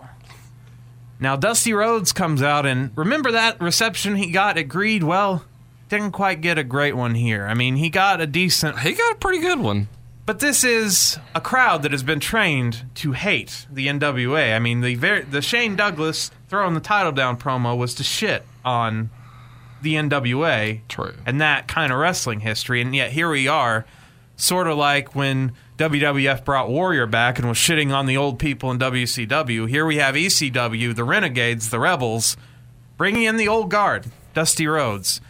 Now, Dusty Rhodes, this is actually their blow off match because Steve Corino beat Dusty Rhodes at CyberSlam 2000 in a singles match with Jack Victory. So this is the blow off match, and of course, They had had on Hardcore TV two or three run ins together with a tag match. I think it was Dusty and Tommy Dreamer against uh, Steve Corino and uh, Jack Victory, and so uh, uh, there has been multiple multiple matches in this feud, but this is this is it. This is the last one. This is the blow off match because Dusty's had enough of Corino talking shit. He's decided to have a Texas bull rope match with Steve Corino. Right away, we get the bionic elbow to Corino. He's out. Match over. No, just kidding. Dusty then grabs the cowbell, which is, of course, in the middle of the bull rope. This Yeah. is the key. Needs more cowbell. Yes. This is the key to victory here. And he carves Corino's head with the bell. Disgusting. Dusty then takes Corino through the crowd, elbows him, before finally Corino fights back and decks Dusty with the bell, and now carves it into Dusty's head. Jack Victory helps out occasionally, but not much. The camera, because ECW only had like three camera operators, loses them as they battle through the crowd, so I don't know what's happening now. They eventually spot them, and Dusty beats Corino down with the cowbell. They walk and brawl back towards the ring. Victory slows down Dusty, and Corino goes on the attack, including biting Dusty Rhodes' head. What is so tasty about this man's blood, Patrick? Everyone wants to bite Dusty Rhodes. Well, I mean, you know, the DNA of the American dream is just what everybody has to have, apparently. So I mean, after oh, bunkhouse stampede. Oh yeah, the bunkhouse stampede. Everyone was thirsty for Dusty's blood, and here we are, twelve Yeah. years later. People still want to. Oh yeah, bunkhouse. They were gnawing on his head, on his arm. Uh, he that poor man was bleeding all over the place. But here, I mean, they're just gnawing on his head like it's a piece of meat. Jack Victory says, "You know what? We don't have enough plunder. Dusty needs plunder. Everyone needs plunder." So he gives Corino a chair. But Dream yanks the bull rope and sends Corino face first into the chair that was set up in the ring. Dusty then uses the cowbell to carve a little bit more. This time he uses Corino's arm. Uh, I've already cut your face. I'll cut your arm now. Slices it wide open. Corino then wedges a chair in the turnbuckle, but of course, you set it up, you go through it. Rule in pro wrestling. Corino gets thrown into it and gets another bionic elbow. Corino then recovers and bionic elbows Dusty. How dare you? A bionic elbow to Dusty only drops Dusty to a knee, you see. You can't hit the man with his own finisher. Yeah, no. Jack Victory takes a bell shot from Dusty. Then Corino takes a bell shot. Rhodes steals some tape that Victory was trying to give Corino, like some uh, wrist tape. Some athletic tape. Yeah, and tapes the bell to Corino's head with the ref's help. Yeah. A ref who had been at odds with Corino. You dirty ref. You should not have been assigned. Don't put your damn hands on me. Don't if hey, if Corino beat this ref to a bloody pulp and had he had to be carried out a couple weeks ago. So you know what? The referee's getting getting what he you know he deserves. He's he, or getting what he's got coming to him by getting you know revenge on on these these horrible guys that beat him up. So, they tape the bell to Corino's head, but it doesn't quite work well, so the ref kind of has to hold it with like one finger. so, as he's holding it down with one finger, smacks Corino in the head with the chair, with the bell attached. Then the ref flips off Corino, Dusty flips off the crowd, and Dusty drops the big elbow and wins this Texas bull rope match in Yeah. dramatic fashion. Yeah. And then would head back to WCW shortly thereafter. Dropped, he dropped the atomic elbow and that was it. You're not getting up from that one. No, it's done. It's over. The dream, if you will.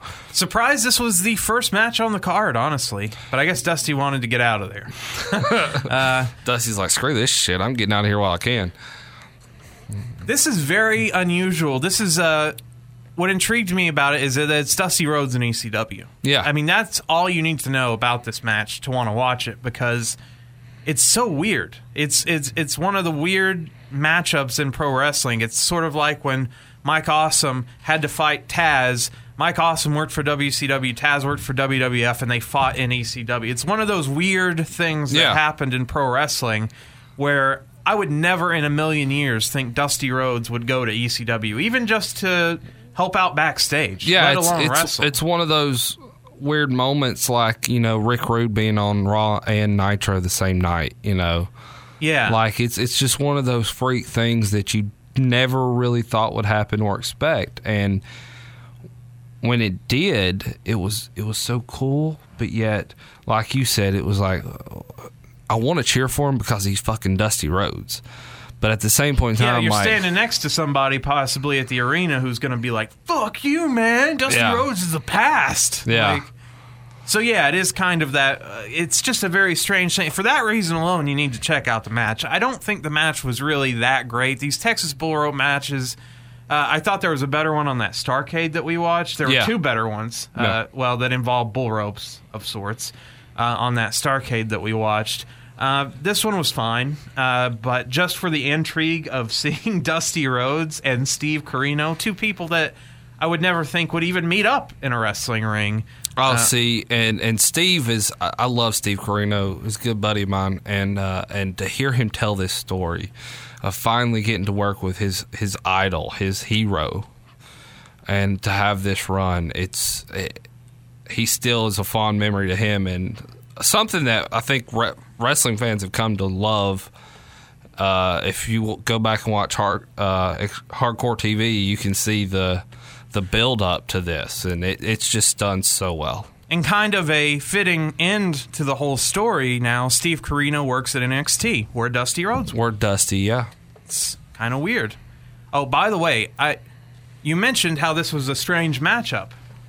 Well, Patrick, your your wish came true this week on WWE Network because WCW Thunder has finally arrived, Yes. and in the very first episode, Chris Jericho fights Ric Flair. You watched the first one? I watched, did. I watched the I- first one as well. Well, I couldn't believe how much recap was in this show. Uh, The live crowd only saw four matches, probably out of it was a three-hour broadcast. The very first Thunder? Yes, and it was mostly recaps of Nitro. They showed uh, the Larry Zbyszko, the entire Larry Zbyszko Bischoff fight from Starcade You had '97. uh, you had Savage and um, you had Macho Man Randy Savage and Gentleman Chris Adams from Yeah, that World was the Class. first match. Was the very first match ever on uh, Thunder. which was, of course, a fuck finish because it was overturned by JJ later in the show. Well, yeah, because R- Luger comes out with the uh, the chair and attacks Luger Savage. was well. We can save all this for a Thunder review. Anyway, I saw, but I was thinking of unusual matchups, and I was when I watched that Jericho match with Ric Flair, I was just thinking Jericho must have been through the fucking roof, knowing that he got to wrestle Ric Flair. Like, Yeah. wow, like. I mean, because he was saddled with all these cruiserweights. Not that that was a bad thing. They had awesome matches. But now here he is on this debut episode of Thunder wrestling the 13 time champ. Like, I thought it was really cool. Like, he Right. put on a good show. It was the best match of the of the night of of the four or five matches that we actually got on that episode. But it just reminded me of unusual matchups like Steve Corino and um, Dusty Rhodes here.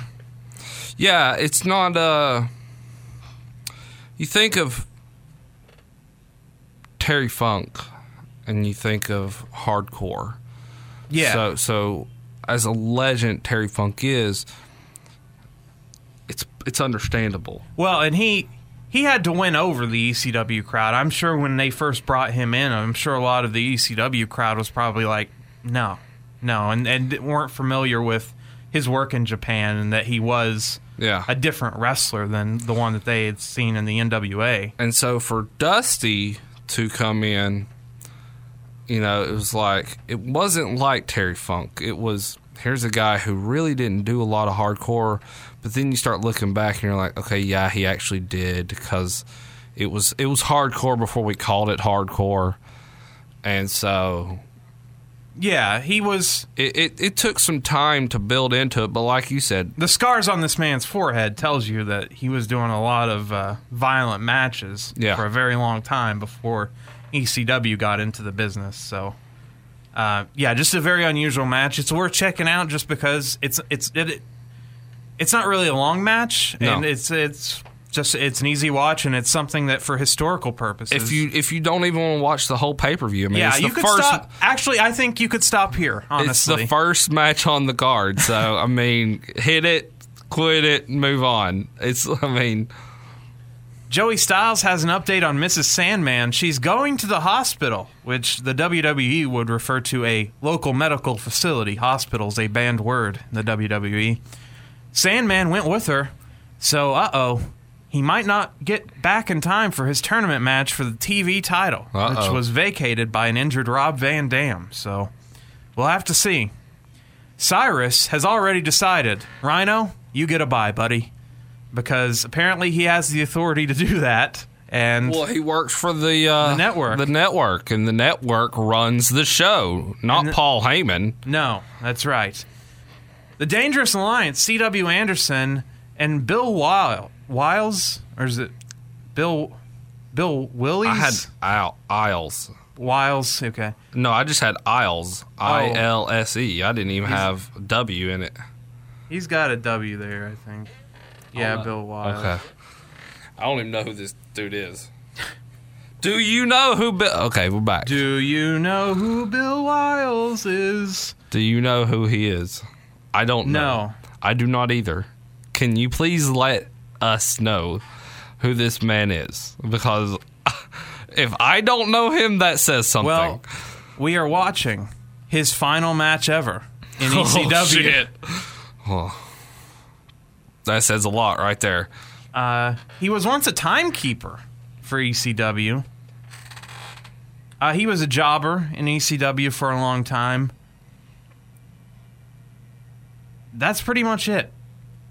This is like the height of his thing. He came back in 2009 and wrestled in the ECW arena against a guy named the Musketeer. And now he trains talent at the Monster Factory in Paulsboro, New Jersey, with head trainer Danny Cage and the Blue Meanie. So he's a trainer now. Ah, he's with Meanie. Gotcha. But yeah, I had never, I had never heard of Bill Wiles or any of this. They're out with Louis dangerously. They're here to take on Danny Doring again. More Danny Doring in my life. But you know what? We got Roadkill. yeah, of course, the the big man, the guy that's over, Roadkill. Some woman in the crowd tries to kiss Doring. I guess there's three women in the crowd, and Elektra gets very upset. As Wait, they, wait a minute. Wait a minute. Did you say there was three women in the we're crowd? up to three. Holy cow! This one had to have been a plant, though.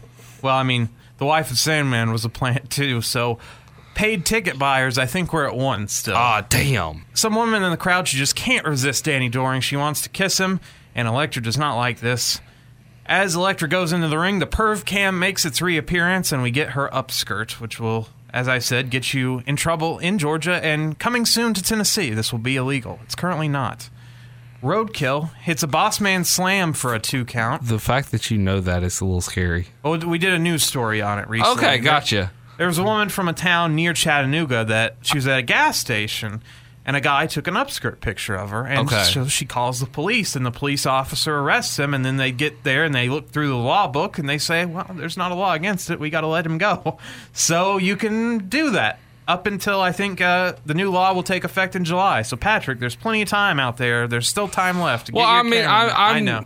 I'm having you explain because our fans might think you're just some perv that Oh, yeah. knows knows that I you know can, all the upskirt laws. I'm the know upskirt that know that you can do it in some states and not others. So you know. Yeah. So, but I mean, for a for a TV show, I don't think it counts anyway. But uh, whatever. This is pay per view. There were people having sex on pay per view.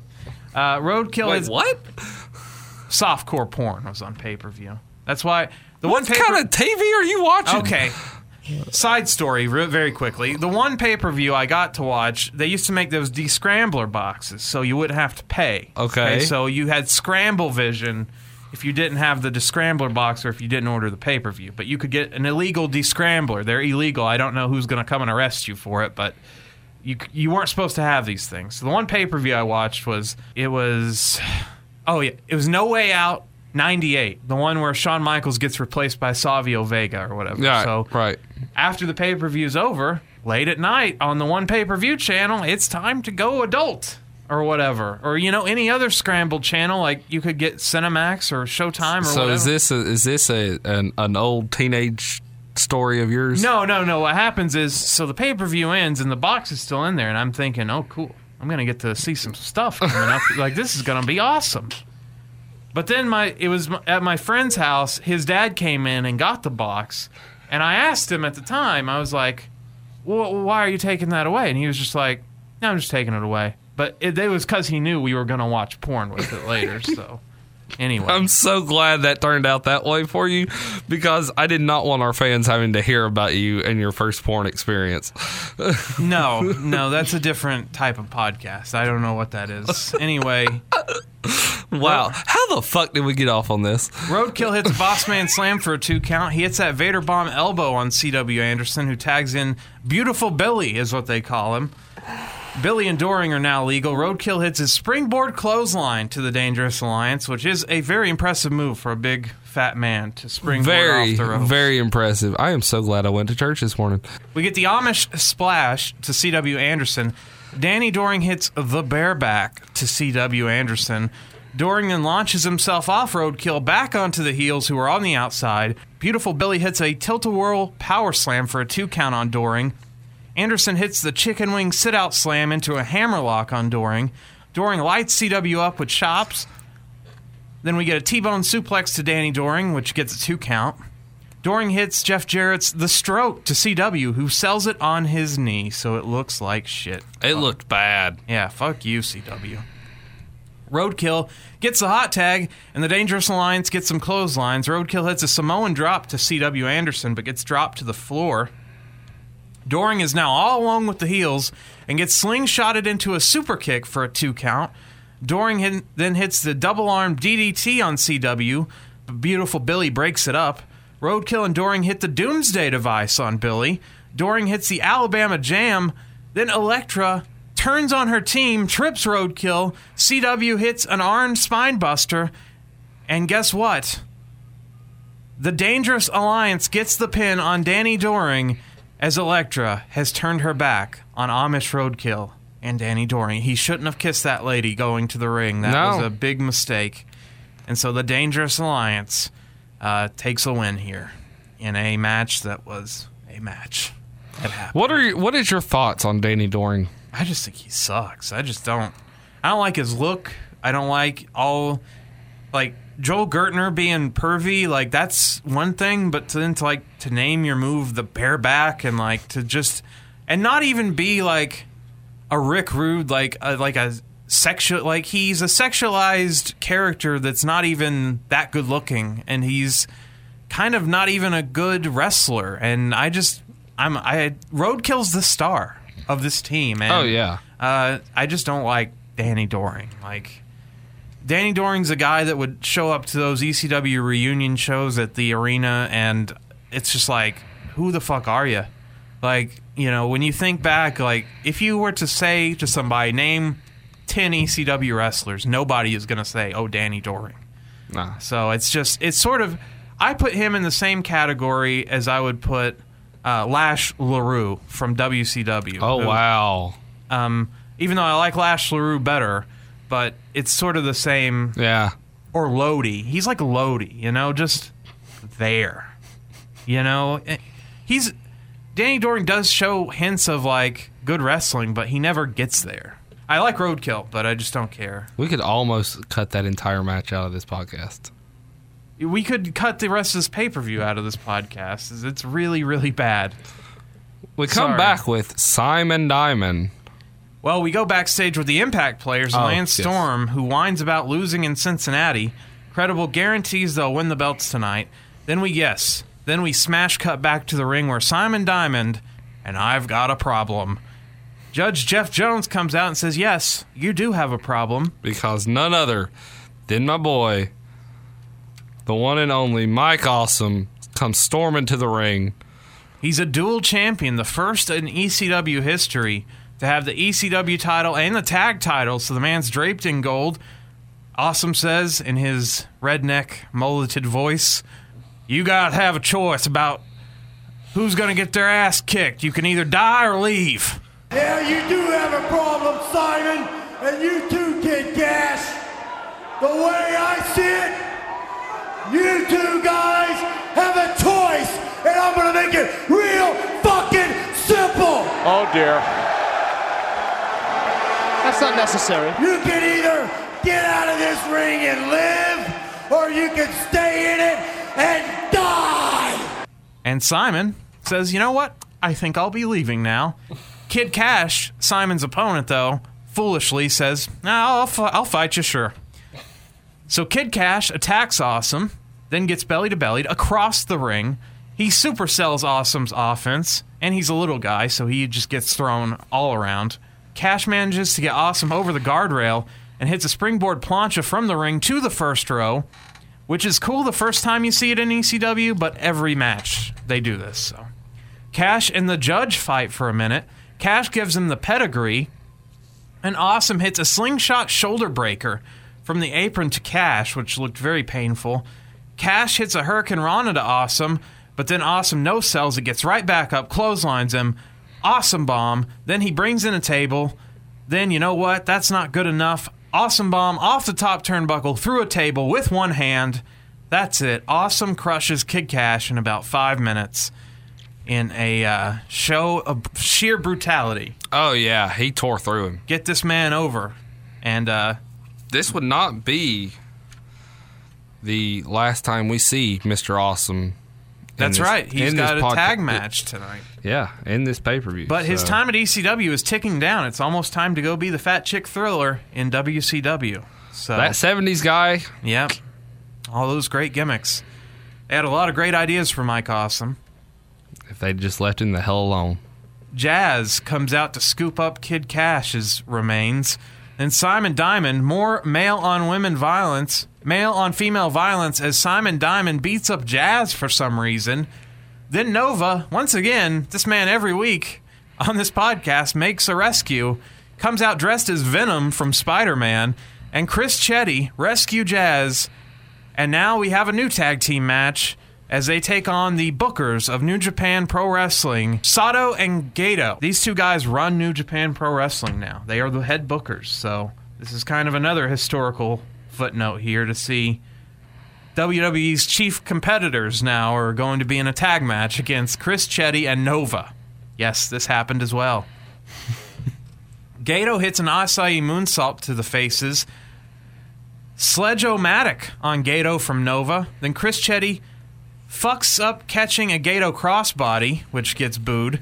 Then he hits a scissor kick and tags Nova in. Nova and Chetti double team Gedo. Chop battle with Chetti on the outside and hurls Chetti into the first row, do the heels. Then Jado locks on the inverted surfboard on Nova, and then Gedo hits an axe handle smash while he's in this inverted surfboard. Then Jado adds a dragon sleeper to it before Chris Chetti breaks it up. Jado chops Nova in the corner and back suplexes off the top turnbuckle. Gedo tries a Hurricane Rana, but Nova hits a running power bomb instead. Jado and Chetti get the hot tags. Chetti Germans Jado on his head, plants Gedo with a sit out power bomb. Chetti tries a backslide, but Nova super kicks Jado, and Jado kicks out at two. Jado and Gedo hit a super bomb to Nova for a two count. Again, this company never knows when to end the match. super kick to Gedo from Chetti. Then Nova hits the Swanton bomb. Gedo frog splashes Chetti. Both cover. Patrick Young decides to count both, but they kick out at two. So we avoid a really bad finish here. It was close though. Amityville Horror on Gedo, then a tidal wave, and Nova and Chetti somehow get the win over the Japanese duo, which was called an upset, and I think it was because the Japanese guys were much better wrestlers than these two. But yeah, it's ECW. Uh, we'll put we'll be putting our own guys over, uh, so that right. was going to happen. I actually enjoyed parts of this match much more than the Roadkill Danny Doring tag match. Uh, there were a couple spots though where they fucked up, but when when you go at the pace that these guys go at, That's with, true. with no build to when it's a spot fest, you're gonna fuck up stuff, and it happens a lot in ECW, and it happened here. So prevented this match from being an awesome match. But what did you think of this impromptu tag match? Oh, I thought it was really good. I was uh, once again happy to see Nova out there.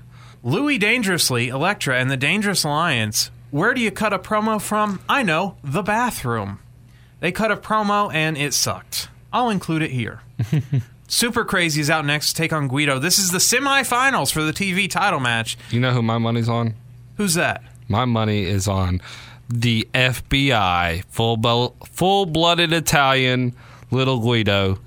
Well, when you have Big Sal in your corner, it seems like the odds should always be in your favor. Big Sal Graziano.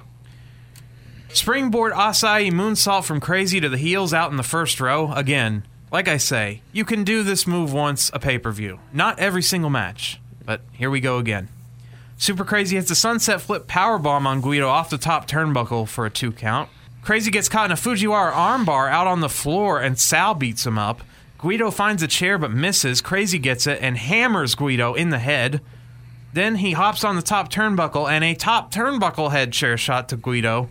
Luckily, it was kind of light. I mean, as light as a head chair shot from the top turnbuckle can be. Guido's now busted open and kicks out, of course, at two. Because guys, yeah, why do you? Why do they never know when to end a match, Patrick? Because it just got started. But then save this for the end. I think- agree. Just don't understand. I agree. We get super power bombs, awesome bombs, pile drivers through tables. All everyone kicks it too. No one ever just ends the match. You know who do, you know who knows how to end the match? Who's that? New Jack, and we'll find out later on. Oh my gosh. Though that's a low light in the show. Anyway. Crazy tries to move off Sal's shoulders onto Guido, but Guido gets his legs up to block it. Guido gets Sal's belt. It's a big belt for a big man. And whips Super Crazy with it. But Super Crazy Tornado DDT plants Guido for a two count. Crazy picks up Sal's belt this time, but Guido stops him. Guido hits a second rope famouser to Crazy, but only gets a two count. Guido climbs onto Sal's shoulders, but misses Crazy and goes through a table. Crazy then Hurricane Rana Sal out of the ring, which defies logic, but okay. Guido tries the kill switch, but gets power bombed on table shards, and Crazy hits a moonsault off the second turnbuckle and wins. But the ref, Patrick, you fucked this up again. You're supposed to be the world's greatest referee.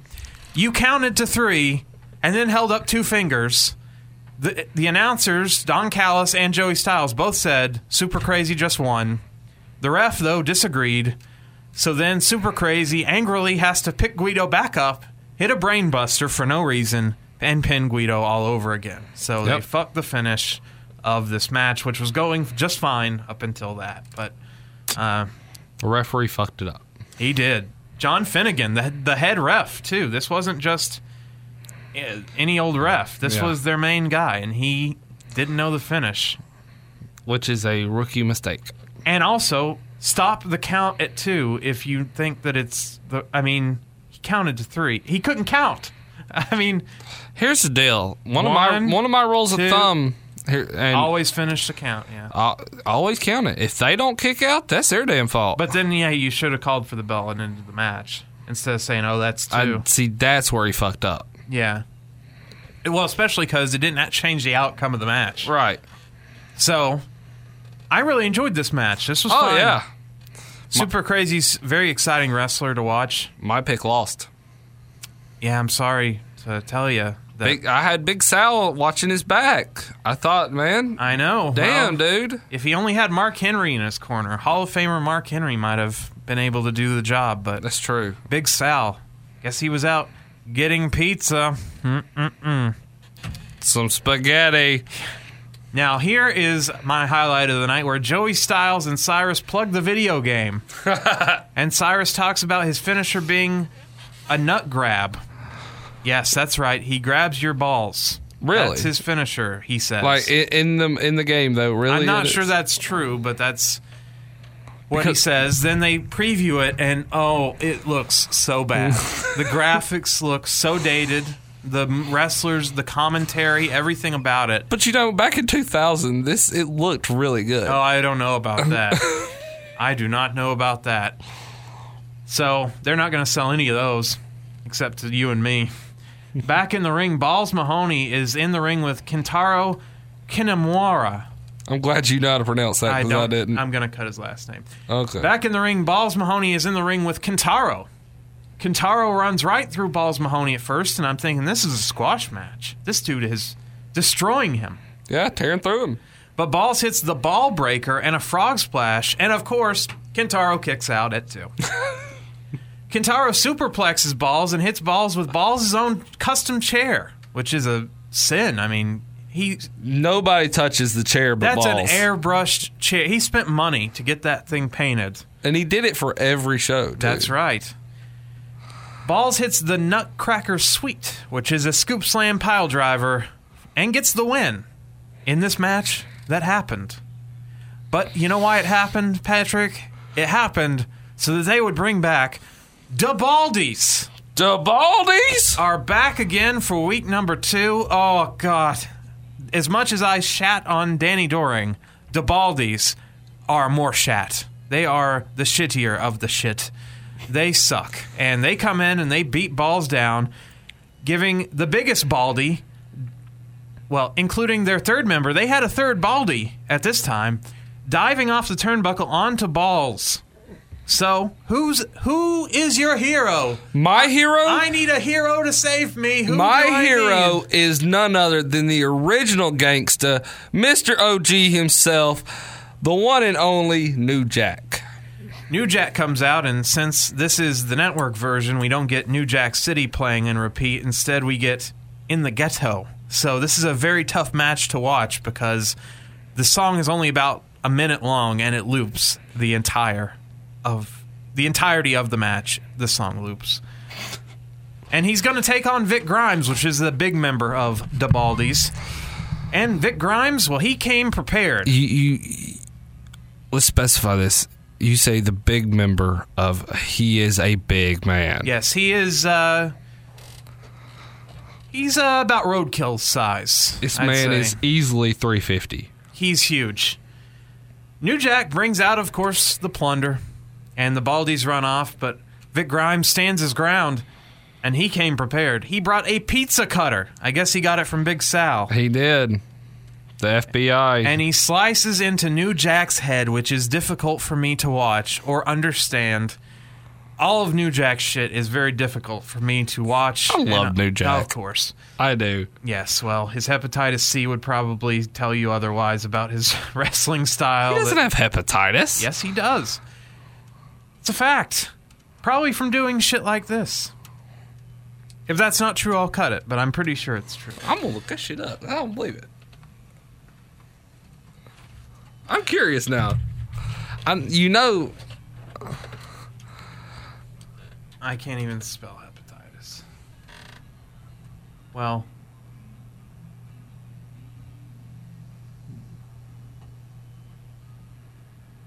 a list of people with hepatitis C on Wikipedia. It's a New Jack. Okay, maybe you're right. I don't know. I can't find it. I was gonna say he still works bloody matches all the oh, time. Oh, dude, that's gross, man. Anyway, we'll move on. All right. So pizza cutter into New Jack's head. New Jack and Grimes brawl through the crowd. Grimes set us up. Grimes sets up a table in the crowd and puts New Jack on it, and then puts another table on top of it. What are they doing? What are they thinking here? Oh, they found the one scaffolding in the entire building. Yes. So they climb on it. This scaffolding, by the way, the top of it has holes in it. Yes. So they have to very carefully navigate, not falling through the scaffolding. It's almost like it's it's just a ladder laid down sideways, Yes. and so, but Just this, getting on this thing is dangerous. this scaffolding is huge. yes. I mean, it, they're easily forty feet off the ground. I wouldn't go that far. I'd probably say 25 feet. Um, Now, this is where things go wrong, in my opinion, because they got up here, they had this plan all along, they did. but they had no idea what to do once they fucking got up there. And so they get up there. He's going to pull him off. and while they have to teeter totter around this thing, negotiate with each other how to do this.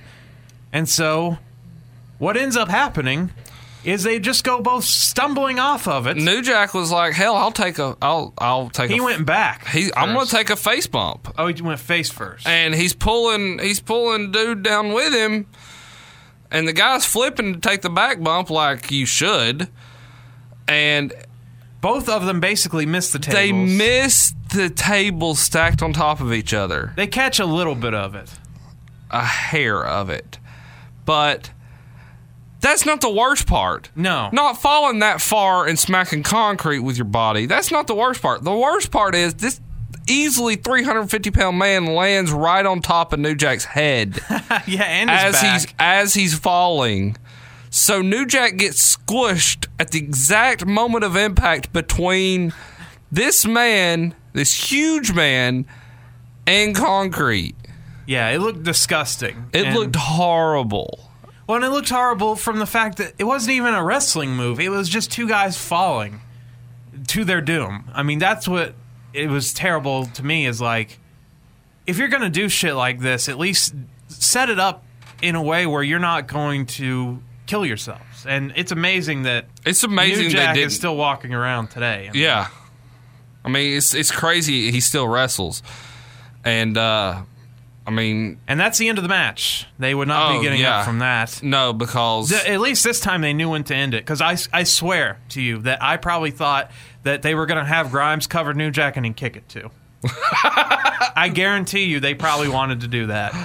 he, And Paulie probably said no. yeah This is the one time where no.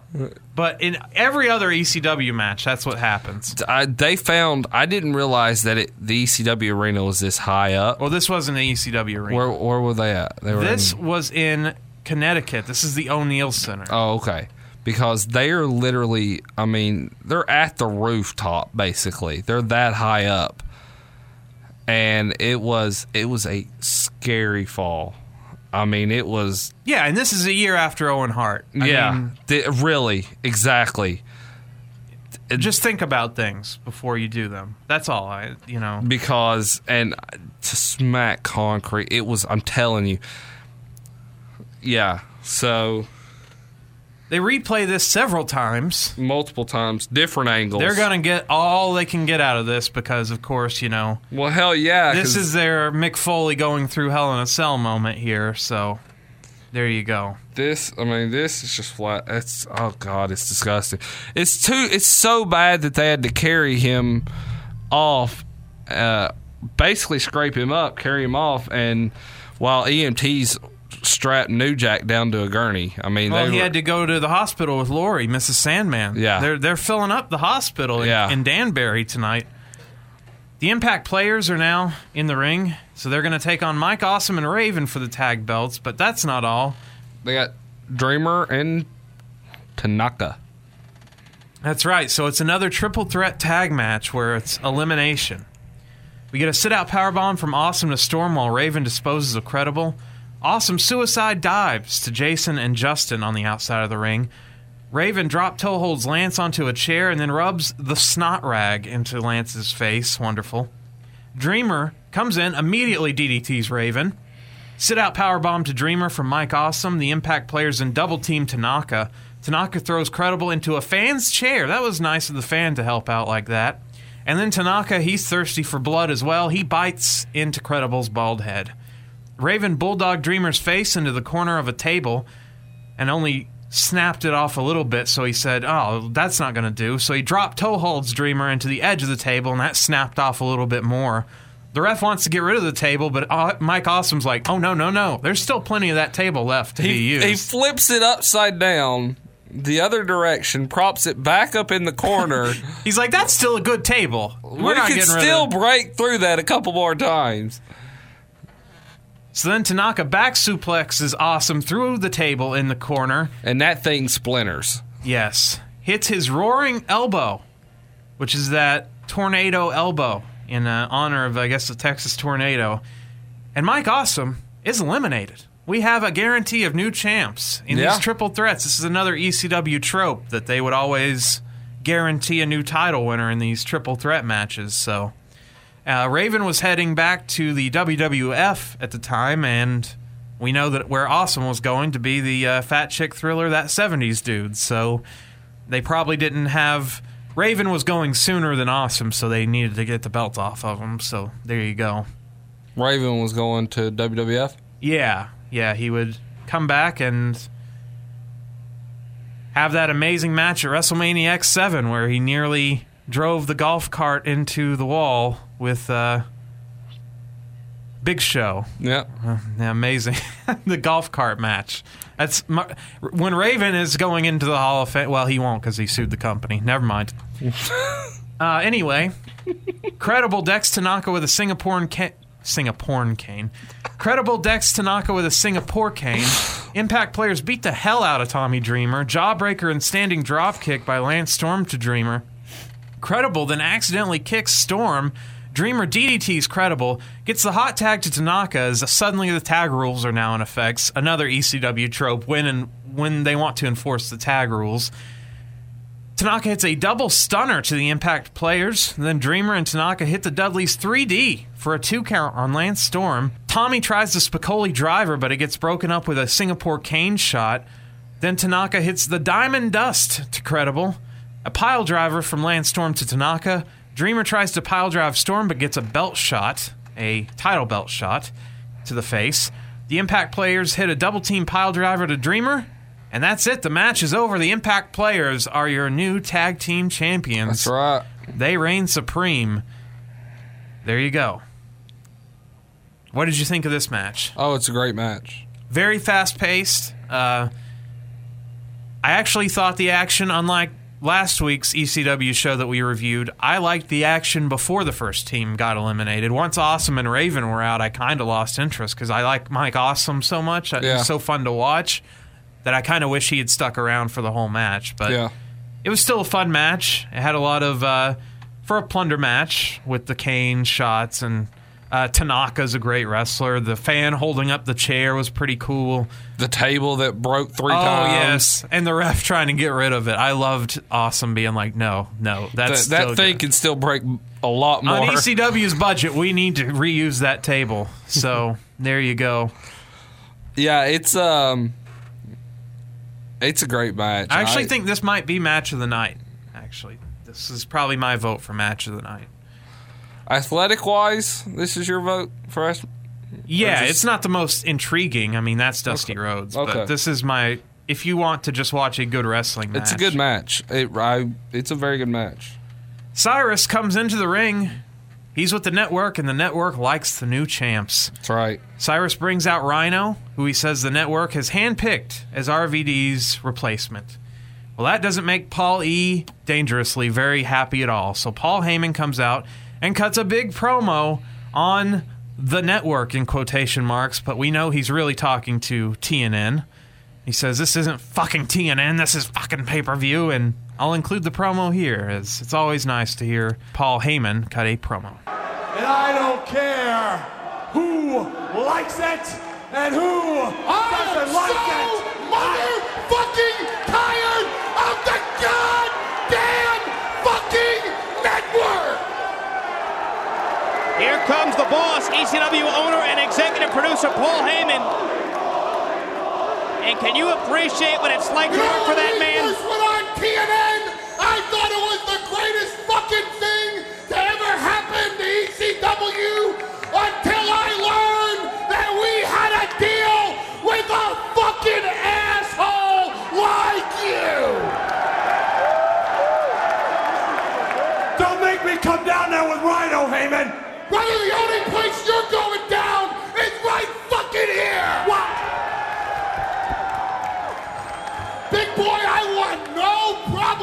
you! I want no problems with you! You got a problem. Too late. With all due respect, you've got a show to run, and I have some unfinished business with that asshole! Joel Gertner wants Come more down here. I'll Cyrus. Kick your teeth out one more time, fat man. I think I echo the sentiments of Paul Heyman and everybody involved with ECW when I say we're tired of your network this, network that, and tonight, Cyrus, you go down, your man goes down, and the network goes down right fucking now. Gertner wants to take down Cyrus right now. That's right. Joel Gertner comes back out, says, Boss, you got a pay per view to run. Let me handle this. I've got unfinished business with him. And so what does he do? He walks out, says he's about to get his ass kicked, points towards the entryway, and out of nowhere comes a running super crazy. Yeah, it's time for our TV title match. Super Crazy tries a moonsault on Rhino but gets hit with a power slam. Rhino throws Crazy out to the crowd, sets up a table. Rhino launches Super Crazy into the air once he's in the ring, and then he press slams him from the ring into the table outside of the ring, which was crazy. Super crazy. Super Crazy rolls back in the ring. We get a power bomb for a two count. Rhino puts a table in the corner, misses the gore, and gores himself through the table. Super Crazy hits a high cross for a two count. Super Crazy reverses a power bomb into a DDT. Then Crazy hits his three moonsault combo, which first turnbuckle, second, and third. But Rhino smartly pulls the ref down in front of him, so he takes a ref bump. Now there's no one to count. No ref. Tajiri then runs in. He's an ally of Rhino. Tajiri blows his green mist into Super Crazy's face, and then Buzzsaw kicks him, and then drop kicks the poor guy. Tajiri then puts Crazy in the Tree of Woe, and Rhino gores Super Crazy in the Tree of Woe.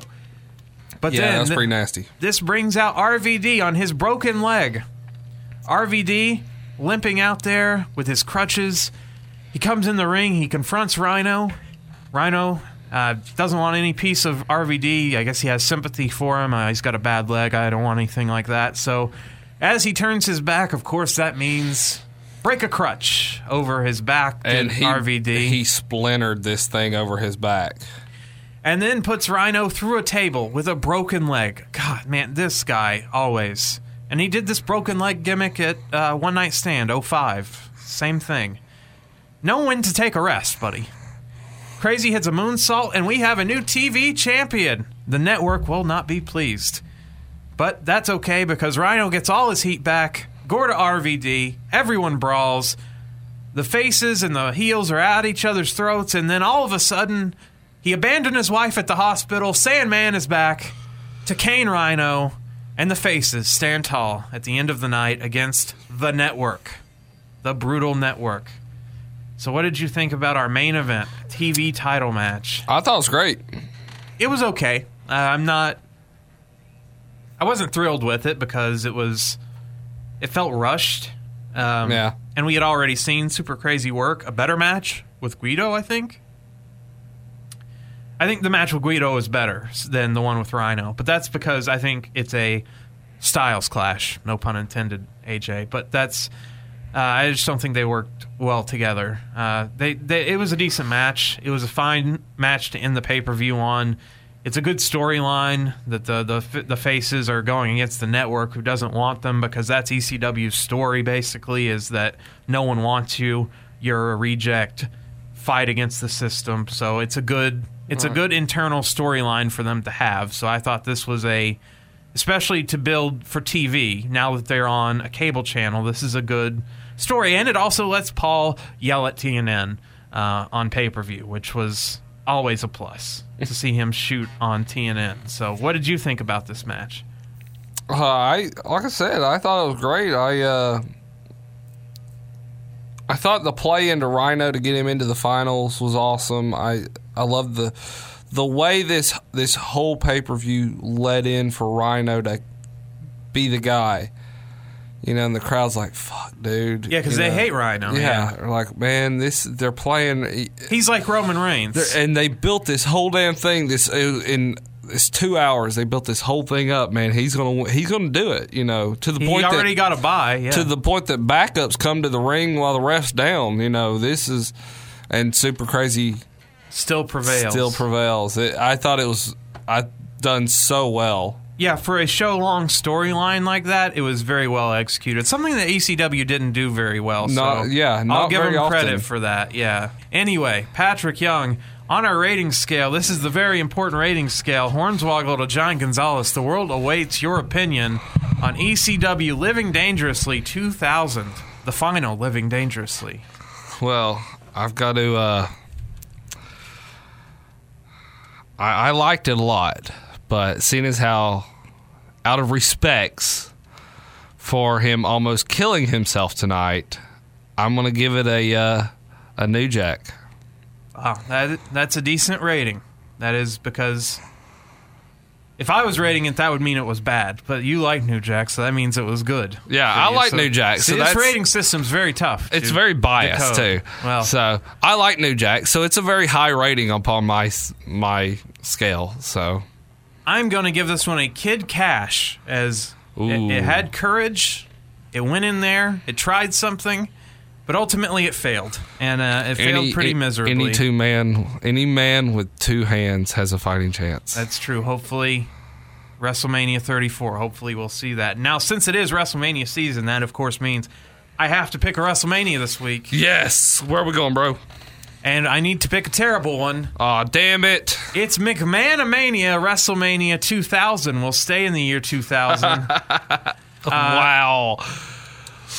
Okay. Less than a month after this pay per view we just reviewed, Living Dangerously, we head to, of course, Arrowhead Pond in Anaheim, California. Anaheim, California. We are going to see The Rock with Vince McMahon in his corner take on the returning legend Mick Foley with Linda McMahon in his corner. Also taking on The Big Show with Shane McMahon in his corner, as well as taking on in a fatal four way the champ, the WWF heavyweight champion of the world, Triple H, with his lovely wife, Stephanie McMahon Helmsley, in her cor- or in his corner. So it is a fatal four way with a McMahon in every corner who will prevail. Also, you have a timed hardcore title 24-7 roll. Oh yes, might be the highlight of the the 20, entire card. 20 actually. minutes. You have a uh, you have a special Godfather entrance with uh, Ice T singing into the ring. Wow, maybe he's next year's celebrity inductee. You might just see